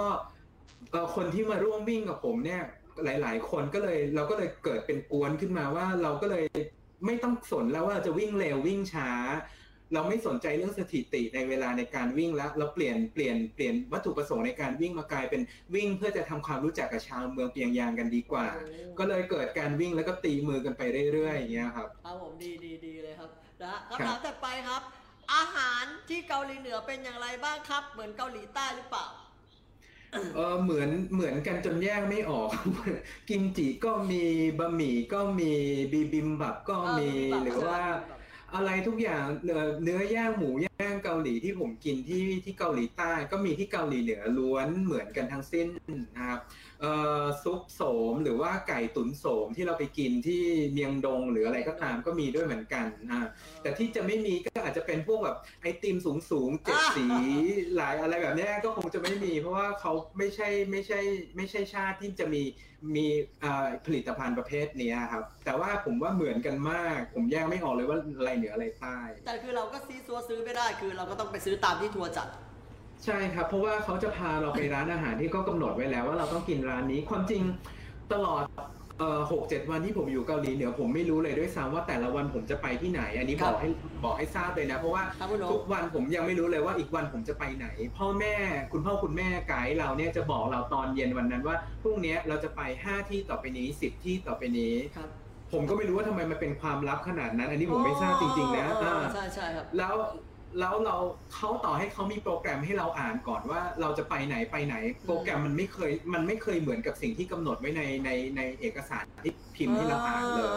แล้วเขาก็จะบอกเราด้วยซ้ำว่าไม่จำเป็นต้องเชื่อว่าวันนี้จะไปไหนเดี๋ยวเขาจะบอกเองว่าตอนเย็นว่าพรุ่งนี้คุณจะไปไหนเพราะว่าโปรแกรมมันอาจเปลี่ยนได้ตามสถานการณ์ของประเทศเขาใช่ครับใช่ใช่มันเปลี่ยนได้ตลอดเวลาครับครับผมแล้วตอนที่คุณโรไปได้เจอประธานาธิบดีคิมจองอึนไหมครับอ๋อไม่ความจริงความจริงผมเจอท่านบ่อยมากนะครับเพราะลูกท่านอยู่ในทุกที่คือความจริงความจริงผู้นำเขาจะมีสามกลุ่มนะคือ the great leader ท่านผู้นำอันยิ่งใหญ่นั่นคือคิมอิลซุงนะรุ่นปู่แล้วก็ the dear leader ถ้าผู้ท่านผู้นำมันเป็นที่รักอันนี้ก็คือคิมคิมคิมจองอิลคนที่เป็นลูกแล้วสุดท้ายก็คือ the supreme leader หรือท่านผู้นำสูงสุดอันนี้ก็คือในคิมจองอึนเพราะนั้นเราจะต้องจำให้ได้ว่าเวลาเขาพูดว่า the dear leader หมายถึงใคร the supreme leader หมายถึงใครหรือ the the great leader หมายถึงใครว่าเวลาเขาเล่ามันก็จะทุกอย่างเนี่ยจะเกี่ยวพันกับสามลีดเดอร์นี้อยู่ตลอดเวลาแล้วรูปของลีดเดอร์เนี่ยจะมีอยู่ทุกที่เพราะฉะนั้นถามว่าผมเจอท่านผู้นำหรือเปล่าผมเจอครบตั้งแต่รุ่นปู่รุ่นพ่อรุ่นลูกตลอดเวลาครับผมโอ้โหวันนี้เลยได้ความรู้เยอะมากทั้งวานามูตูทั้งเกาหลีเหนือทำให้ผมรู้สึกแล้วผมอยากไปนะจริงๆตอนแรกที่ผมรู้สึกแบบความคิดผมที่ผมรู้สึกเหมือนกับแบบไม่กล้าไปผมกลัวแต่พอคุณโอ๊กเล่ารู้สึกเหมือนกับแบบเออจริงนะเพราะว่าภาพที่เราหรือว่าเขาเรียกว่าข่าวสารที่เราได้รับก็คือคนเกาหลีเหนือคือยิ้มยากไปเสือยิ้มยากจริงๆอันนี้คือข่าวสารที่เราได้รับนะแต่เมื่อกี้ที่ผมเห็นภาพจากที่ตอนที่คุณโอ๊คถ่ายให้ดูตอนวิ่งอะนะครับเห็นแบบโอ้โหน่ารักมากยิ้มแย้มส่งเด็กมาเล่นเนี่ยดูน่ารักมากเลยเปลี่ยนแนวความคิดจริงๆใช่เขาก็คือคนที่เป็นมิตรนะครับผมว่าในที่สุดก็คือเพียงแต่ว่าการระบอบการปกครองที่เป็นคอมมิวนิสต์แบบเบ็ดเสร็จเนี่ยเขาอาจจะไม่ได้รับอนุญาตให้เป็นให้เป็นอย่างที่เขาเป็นเนาะในชีวิตประจำวันเขาอาจจะทำอะไรแบบนั้นไม่ได้มาราธอนเนี่ยเป็นโอกาสเดียวที่เป็นโอกาสพิเศษผมคิดว่าเป็นโอกาสพิเศษที่คนได้มายืนอยู่ตรงนั้นแล้วเป็นโอกาสเดียวของชาวต่างชาติที่จะได้เจอกับชาวเกาหลีเหนือชาวเปียงยางอย่างตัวจริงเสียงจริงด้วยเหมือนกันครับผมแล้วคุณคุณโรมีอะไรจะแนะนำสำหรับนักท่องเที่ยวประเทศไทยที่อยากจะไปเยือนดินแดนสมสมสมแดงไหมครับผมผมคิดว่าคำแนะนำของผมก็คือจะเหมือนกับคำแนะนำที่ผมได้รับที่ตอนอยู่ที่ปักกิ่งเลยว่าเกาหลีเหนือเป็นประเทศที่คนเข้าไปคนเข้าไปด้วยมีความพร้อมความพร้อมในที่นี้คือความพร้อมในการที่จะไม่ไปท้าทายอะไรที่นอกเหนือจากสิ่งที่เรากำหนดให้เรารู้ให้เราเห็นให้เราปฏิบัตินะถ้าเราเรายังไม่ใช่คนที่อยู่ในโหมดแบบนั้นผมคิดว่าเราไม่ควรไปเข้าไปเข้าไปในเกาหลีเหนือนะฮะอันที่สองก็คือว่าเขาเป็นดินแดนที่ผมคิดว่าจงเปิดใจจงเปิดใจ ให้กับเขาด้วยเหมือนกันเนาะข่าวร้ายข่าวอะไรที่ได้ยินมาก็ทิ้งมันไว้ที่กรุงเทพแล้วไปด้วยความใสๆเอ่อแล้วก็ไปรับรู้บนสิ่งที่ที่เขาให้เห็นละกันแล้วก็อีกอันนึงก็คืออย่าไปทำให้ไกด์เดือดร้อนอันนี้ผมคิดว่าสำคัญเพราะว่าเท่าที่ผมคุยเนี่ยก็บอกว่ามันเป็นปัญหามากเพราะหลายคนเนี่ยก็ไปพูดในประเด็นที่ไม่ควรพูดพูดในประเด็นที่ละเอียดอ่อนแล้วก็ไปถามเขาตรงๆอะไรแบบนี้ผมคิดว่าเราไม่ควรจะเป็นนักท่องเที่ยวที่ไปทำอย่างนั้นให้เขาเดือดร้อนด้วยเช่นกันเพราะว่าในวันที่เราออกมาเขาคือคนที่ยังอยู่ในแผ่นดินนี้ต่อไปเขาไม่ควรจะได้รับความเดือดร้อนจากคำถามที่ที่มาจากเราแบบนั้นด้วยเหมือนกันครับครับผมขอบคุณคุณโอ๊คมากเลยครับนะครับวันนี้โอ้โหได้ความรู้เยอะมากๆนะครับทำให้เราได้รู้จักวัฒนธรรมทั้งสองประเทศทั้งนะครับวานูตูแล้วก็ทั้งเกาหลีเหนือนะครับซึ่งบอกเลยว่าคุณโอ๊คโหให้ข้อมูลแน่นมากถ่ายทอดทั้งประสบการณ์ความรู้สึกและทั้งวัฒนธรรมแล้วก็ทั้งแม้แต่ประชาชนในประเทศทั้งสองประเทศนั้นได้อย่างทำให้เรารู้สึกเปลี่ยนภาพทันทีเลยจากภาพลบกลายเป็นภาพบวกทันทีนะครับนะฮะวันนี้ต้องบอกเลยว่าแฟนเพจเราโอ้โหค่อนข้างโชคดีมากนะครับที่มีโอกาสได้มาฟังคุณโอ๊คถ่ายทอดนะครับทั้งสองประเทศในวันนี้นะครับผมนะฮะวันนี้ก็อาญาไทยก็ต้องกราบขอบพระคุณคุณโอ๊คมากๆเลยนะครับที่โอ้โหเสียสละเวลามานะครับมาทักทายแล้วก็มาให้ความรู้แล้วก็ถ่ายทอดประสบการณ์ให้แฟนเพจเราในวันนี้นะครับเดี๋ยวขออนุญาตดูคุณโอ๊คคุณโอ๊คบอกว่าสนุกมากเลยค่ะชอบคำแนะนำในการไปเที่ยวของแต่ละประเทศของคุณโอ๊คค่ะขอบคุณมากๆเลยนะคะที่ชวนคุณโอ๊คมาเล่าให้ฟังมีประเทศแปลกๆมาเล่าให้อีกนะคะอ่าได้ครับด้วยความยินดีครับขอบคุณมากเช่นกันครับคุณโอ๊คครับคุณโอ๊คอยากไปประเทศไหนอีกประเทศหนึ่งที่คุณโอ๊คอยากไปในชีวิตอ่ะก่อนก่อนนัดปุ๊บฉันขอไปอีกประเทศหนึ่งอ่าประเทศนี้ชื่อว่าประเทศตูวาลูนะครับอยู่ที่ไหนครับอ่าอ่าไม่เป็นไรครับเวลาผมพูดชื่อประเทศที่อยากไปทุกคนจะมีอาการเหมือนคุณปันปันหมดตูวาลูเป็นประเทศเป็นประเทศที่อยู่ในแปซิฟิกใต้นะครับแล้วก็อยู่อยู่เลยวานูอาตูไปอีกสักประมาณสี่ชั่วโมงคือยิ่งอยู่กลางทะเลมหาสมุทรมากมากด้วยเหมือนกันตูวาลูเป็นหนึ่งในประเทศที่เอ่อถ้าเราไปคีย์ Google ว่า least visited country คือประเทศที่คนไปน้อยที่สุดในโลกเนี่ยตูวาลูจะขึ้นมาเป็นอันดับประมาณสองหรือสามอืมแต่ว่าความน่าสนใจคือตูวาลูเป็นประเทศเล็กแล้วก็อยู่กลางมหาสมุทรและมีวัฒนธรรมโพลินีเชียนที่แข็งแรงอ่าเพราะว่าไกลจากที่อื่นๆเยอะแต่ที่น่าน่าสงสารคือเขาเป็นประเทศที่กำลังจะจมลงใต้มหาสมุทรแปซิฟิกจากภาวะโลกร้อนเนื่องจากว่าแสงแดดเนี่ยไปทำลายทำลายน้ำแข็งที่ขั้วโลกใต้แล้วโอกาสที่ตูวาลูจะจมหายใต้ทะเลเนี่ยก็จะเกิดขึ้นในระยะเป็นสิบปีจากนี้ไปเพราะนั้นผมก็เลยคิดว่าผมอยากมีโอกาสไปประเทศแบบนี้แล้วก็ไปประเทศที่คนไม่ค่อยไปแล้วเป็นประเทศที่ผมเชื่อว่าน่าสนใจในแง่ที่ว่าเขาจะตอบรับกับปัญหาที่เกิดขึ้นในเรื่องภาวะโลกร้อนอย่างไรในประเทศของเขาเองครับครับผมได้เลยครับยังไงถ้ามีโอกาสนะครับกายาไทยทาวเวลต้องขอเรียนเชิญนะครับขอเชิญคุณโอ๊คมาถ่ายทอดประเทศอื่นๆผมเชื่อว่ามีอีกหลายประเทศแน่นอนนะครับที่หลายท่านอยากรู้นะครับเดี๋ยวนะครับมีใครอยากจะรอบหน้าถ้ามีโอกาสนะถ้าอาญาไทยนะครับเชิญคุณโอ๊คมาสัมภาษณ์ได้แบบนี้นะครับมีใครอยากจะให้คุณโอ๊คถ่ายทอดประเทศไหนบ้างอีกอ่านะแต่ต้องเป็นประเทศที่คุณโอ๊คเคยไปนะได้ครับได้คุณโอ๊คในชีวิตนี้ไปเที่ยวมากี่ประเทศแล้วครับเนี่ยเอ่อทั้งหมดได้ประมาณเก้าสิบกว่าประเทศครับโอ้โหเก้าสิบก็ครึ่งครึ่งนึงของประเทศทั่วโลกแล้วนะก็ประมาณประมาณนึงคือผมผมผมผมทำมาหาเที่ยวอย่างจริงจังมากครับคือผมไม่ใช้เงินผมไม่ใช้เงินด้านอื่นในชีวิตเลยผมเก็บเพื่อการท่องเที่ยวอย่างเดียวครับถ้าใครทำงานที่เดียวกับผมก็จะรู้ว่าผมเอาข้าวกลางวันไปกินด้วยตัวเองผมไม่ซื้อของผมไม่มีโลภด้านอื่นเลยครับผมมีการเก็บตังค์และจ้องตั๋วโปรเป็นหลักครับโอ้โหปีนึงเที่ยวกี่ครั้งครับคุณโอ๊คเอ่อโดยโดยผมพยายามไปให้ได้ปีละอย่างน้อยสองครั้งนะครับโดยอาชีพผมผมทำงานผมก็จะไปช่วงที่เป็นหยุดยาวๆอย่างเช่นสงกรานต์หรือไม่ก็อีกทีคือประมาณช่วงตุลาคมอะไรอย่างเงี้ยแล้วก็ถ้าเป็นหยุดยาวได้ผมก็จะไปประเทศที่ไกลขึ้นใช้เวลาได้นานขึ้นแต่ถ้าเกิดว่าไม่มีโอกาสไปไกลผมก็จะหาอะไรที่ใกล้และสามารถไปได้ครับแล้วก็แต่ทั้งหมดเนี่ยก็ขึ้นอยู่กับงบประมาณกับการเก็บเงินของผมหรือว่าการลงทุนเพื่อการเดินทางของผมด้วยเหมือนกันว่ามีผลตอบแทนที่ทำให้ผมเดินทางได้ไกลใกล้แค่ไหนครับผมได้ครับคุณโอ๊คบอกว่าอยากฟังเรื่องพิธีวูดูกับระวันอะไรระวันดาด้าเหรอครับผมอ๋อ เอ่อบูดูเนี่ยผมไปไปไปมาที่แอฟริกาตะวันตกนะครับก็คือไปถิ่นกำเนิดบูดูเลยที่ประเทศที่ชื่อว่าโตโกแล้วก็เบนินอ่าแล้วก็ไปไปร่วมในพิธีบูดูด้วยเหมือนกันนะแล้วก็มีความน่าสนใจมากคือผมผมรู้แค่ว่าบูดูเป็นอะไรที่น่ากลัวสำหรับคนไทยมันต้องมีตุ๊กตาแล้วเอาเข็มมาจิ้มจิ้มจิ้มจิ้มสาบแช่งอะไรอย่างนี้หรือเปล่าแต่ความจริงบูดูไม่ใช่เลยบูดูคือความเป็นหนึ่งเดียวกับธรรมชาติคือการที่ยอมรับการมีอยู่ของธรรมชาติว่ายิ่งใหญ่การยอมรับการมีอยู่ของบรรพบุรุษว่าว่าว่ายิ่งใหญ่คนละเรื่องกับบูดูที่เรารู้จักเลยหรือว่ารวันดาเนี่ยเป็นประเทศที่มีการฆ่าล้างเผ่าพันธุ์เยอะที่สุดหลังจากสงครามโลกครั้งที่สองมีการฆ่ากันตายเยอะมากภายในสามเดือนคนคนในประเทศนี่ฆ่ากันไปล้านคนผมก็อยากไปรู้ว่าอะไรเป็นสาเหตุที่ทำให้เกิดการฆ่ากันโดยรวันดาฆ่ารวันดากันเองนะก็ก็เลยมีโอกาสไปรวันดาเพื่อไปตามหาด้วยเรื่องเหล่านี้ด้วยเหมือนกันอันนี้คือสองประเทศนี่คือที่คุณโอ๊คไปมาเยือนทั้งหมดแล้วใช่ครับใช่ไปไปไปมาแล้วด้วยเหมือนกันครับผมแล้วพิธีพิธีวูดูนี่มันคืออะไรครับคุณโอ๊คพิธีวูดูคือเอ่อทุกๆปีเนี่ยครับเอ่อมันจะมีการจัดสิ่งที่เรียกว่าวูดูเฟสติวัลก็คือจะเป็นการรวมหมอผีขั้นเยี่ยมยุทธของเบนินให้มาปรากฏตัวร่วมกันในในในที่นี้นะฮะซึ่งวันที่เฉลิมฉลองพิธีวูดูเนี่ยมันจะเป็นวันเดียวกันกับที่สมัยก่อนกษัตริย์แห่งราชวงศ์อลาดาซึ่งเป็นคนตั้งลัทธิวูดูเนี่ยประกาศประกาศการมีอยู่ของลัทธิวูดูเกิดขึ้นเขาก็จะถือวันนี้เป็นวันที่ยิ่งใหญ่แล้วต้องการที่จะสร้างสร้างสร้างให้เป็นประเพณีวูดูเกิดขึ้นวันนั้นเนี่ยหมอผีจากสี่สิบเอ็ดสำนักในทั่วเบนินก็จะมาล่าไล่ไล่ลำลำฟ้อนเข้าทรงเต้นระบำกันอีลุงตุงนังมากเลยครับก็จะเป็นอะไรที่สนุกมากแล้วคุณโอ๊คได้ไปเต้นระบำกับเขาไหมไปไล่ลำไหม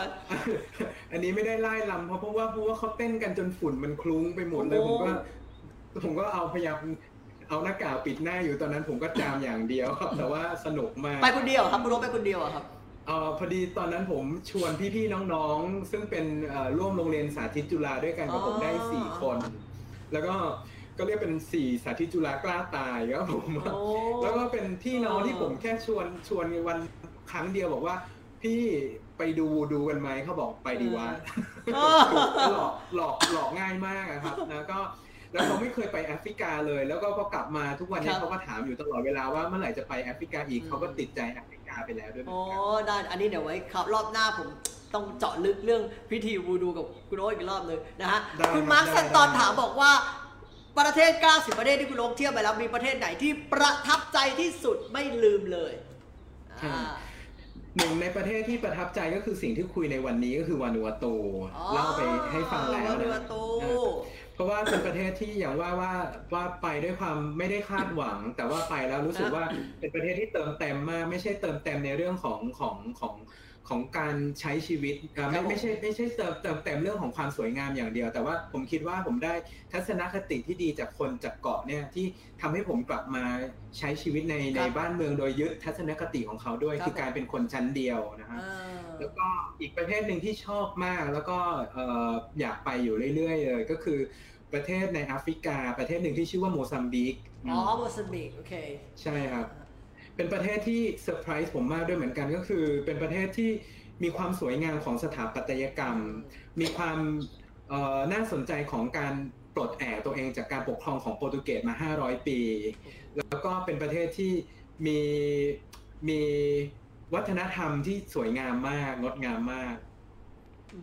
เป็นประเทศที่เซอร์ไพรส์ผมมากด้วยเหมือนกันที่บอกผมบอกครับคุณโอ๊คเคยคิดไหมในชีวิตตัวเองอยากจะผ่านไปเป็นไกด์มั้งโอ้คุณโอ๊ครู้เยอะเหมือนไกด์อีกอ่ะโอ้โหผมยกนิ้วเลยอ่ะสุดยอดอ่ะอ๋อก็ไม่รู้เหมือนกันครับว่าคือปกติผมเดินทางเดี่ยวนะผมก็ไม่รู้ว่าผมมีความอดทนในการที่จะเป็นไกด์หรือเปล่าผมคิดว่าไกด์ไกด์เป็นเป็นอาชีพที่ที่มีความอดทนสูงด้วยแต่สิ่งที่ผมคิดคือว่าถ้าผมผมจะเป็นคนจัดการเดินทางให้เกิดขึ้นนะผมอยากพาคนที่มีร่องความคิดแบบเดียวกันมีทัศนคติแบบเดียวกันนั่นคือก่อนที่จะไปวานูอาตูผมคิดว่าเมื่อจะไปกับผมผมต้องเป็นเพื่อนแล้วผมต้องพาให้เขารู้จักวานูอาตูในระดับที่ที่เขาอยากไปเหมือนผมอะคือไม่ใช่ไม่ใช่แบบไปสบายๆไม่ได้คือไม่ไม่ใช่ไม่ใช่ว่าไปไปเพราะว่าไม่เคยไปแล้วอยากไปเห็นแต่ต้องต้องรู้ด้วยเหมือนกันว่าอยากไปเห็นอะไรอยากไป ไปรู้จักอะไรตั้งโจทย์ให้กับตัวเองในการเดินทางด้วยเหมือนกันครับโอ้โหครับผมนะครับคุณลิสาบอกว่าอยากฟังเรื่องทริปดูกอริลล่าค่ะอ๋อเอ่อเอ่อผมไปผมไปยูกันดาครับยูกันดาแล้วก็แอฟริกาครับอ่าแอฟริกายูกันดาเป็นประเทศที่อยู่ในแอฟริกาตะวันตกครับผมเออแอฟริกาตะวันออกโทษทีแล้วก็พอดีมันเป็นหนึ่งในสามประเทศที่มีสัตว์ชนิดเดียวในโลกอยู่ตรงนั้นก็คือกอริลล่าหลังเงินหรือเราเรียกว่าซิลเวอร์แบ็กซึ่งเอ่อเราสามารถเดินป่าเข้าไปแล้วก็ไปไปดูกอริลล่าได้โดยที่ไม่มีกรงกั้นเราเราอยู่อยู่ตรงหน้าเขาเลยแล้วเขาก็เขาอยู่ตรงหน้าเราแล้วก็เรามีสิทธิ์ไปไปนั่งดูเขาได้หนึ่งชั่วโมงก่อนที่เราจะถอยออกมาจากเขาครับเขาเรียกว่ากอริลล่าเทรคกิ้งก็คือการเดินป่าเข้าป่าดงดิบเพื่อไปดูกอริลล่าก็จะดูได้ที่สามประเทศก็คือรวันดายูกันดาแล้วก็คองโกแต่ตอนนั้นผมเลือกไปที่ยูกันดาครับอ๋อแล้วมันอันตรายไหมครับตอนนี้ไปนี่คุณโกะอันตรายไหมเพราะกอริลล่ามันอยู่ไกลจากเราไหมหรืออยู่ใกล้ๆอย่างนี้เลยครับเขาใกล้เรามากครับก็ประมาณเอ่อเจ็ดเจ็ดฟุตเจ็ดฟุตก็มันเจ็ดแม่บรรทัดเองนะใช่แล้วก็ลูกเขาได้มาวิ่งเล่นรอบๆตัวเราเลยแล้วก็แม่เขาก็มาตามลูกก็จะอยู่เราก็จะอยู่ใกล้กับครอบครัวเขามากแล้วก็กอริลล่าเนี่ยเป็นสัตว์ที่มีดียีนใกล้มนุษย์มากยีนประมาณเก้าสิบกว่าเปอร์เซ็นต์เนี่ยเหมือนมนุษย์เขามีความคิดความอ่านเขามีภาษาเสียงพูดของเขาเนี่ยสื่อสารได้เหมือนกับภาษาพูดของเราใช่ครับแล้วที่สำคัญคือเขาเป็นมังสวิรัติคือเขาไม่กินเนื้อดังนั้นเนี่ยเราไม่ใช่อาหารของเขาโดยธรรมชาติเขาเป็นสัตว์กินพืชเพราะนั้นเวลาเราไปหาเขาสิ่งที่เราต้องทำให้ได้ก็คือเราต้องได้รับการยอมรับจากเขาก่อนนั่นคือเราต้องไปด้วยความรู้สึกเคารพสัตว์เนี่ยสัตว์เนี่ยมีเซนส์นะเหมือนหมาเนี่ยหมาเนี่ยรู้ว่าเรากลัวไม่กลัวกอริลล่าด้วยเหมือนกันเขารู้ว่าเราอ่ะเคารพเขาหรือไม่เคารพเขาเพราะนั้นอย่างแรกไกด์จะบอกว่าเราเข้าไปเราต้องเข้าไปด้วยความเคารพเขาสองก็คือเราต้องไม่ท้าทายเขาวิธีของเราไม่ไม่ท้าทายก็คือเราไม่จ้องตาไม่จ้องตาเขาไม่มองหน้าเขาอันนี้ไกด์จะบอกเลยว่าเวลาเราอยู่ต่อหน้ากอริลล่าห้ามเรามองตาเขาเพราะนั่นคือความท้าทายเราต้องก้มหน้ากับดินให้เรารู้สึกว่าเราซีโร่ราบกับความเป็นใหญ่ของเขาเพราะว่าจ่าฝูงคือซิลเวอร์แบ็กเราต้องยอมรับตรงนั้นเขาด้วยเหมือนกันแล้วก็ถ้าเราทำตามกฎของเขาแบบนี้ได้เราก็ไม่มีอันตรายโดยสิ้นเชิงครับผมตอนนั้นคุณโอ๊คไปได้ถ่ายรูปไว้ไหมฮะถ่ายครับถ่ายโอเคเลยเดี๋ยวรอบหน้านะผมบอกเลยผมจะขอจองมาสัมภาษณ์คุณโอ๊คเกี่ยวกับเรื่องกอริลล่าเพราะผมอยากจะดูภาพกอริลล่ามากเพราะว่าเขาบอกว่าเขาบอกจริงอย่างที่คุณโอ๊คพูดถูกเพราะว่ากอริลล่าเป็นสัตว์ที่มียีนที่ เก้าสิบเปอร์เซ็นต์ ที่ใกล้เคียงคนที่สุดใช่ครับเขาเขาบอกแม้กระทั่งว่าเราไม่ควรทำเสียงเลียนแบบเขา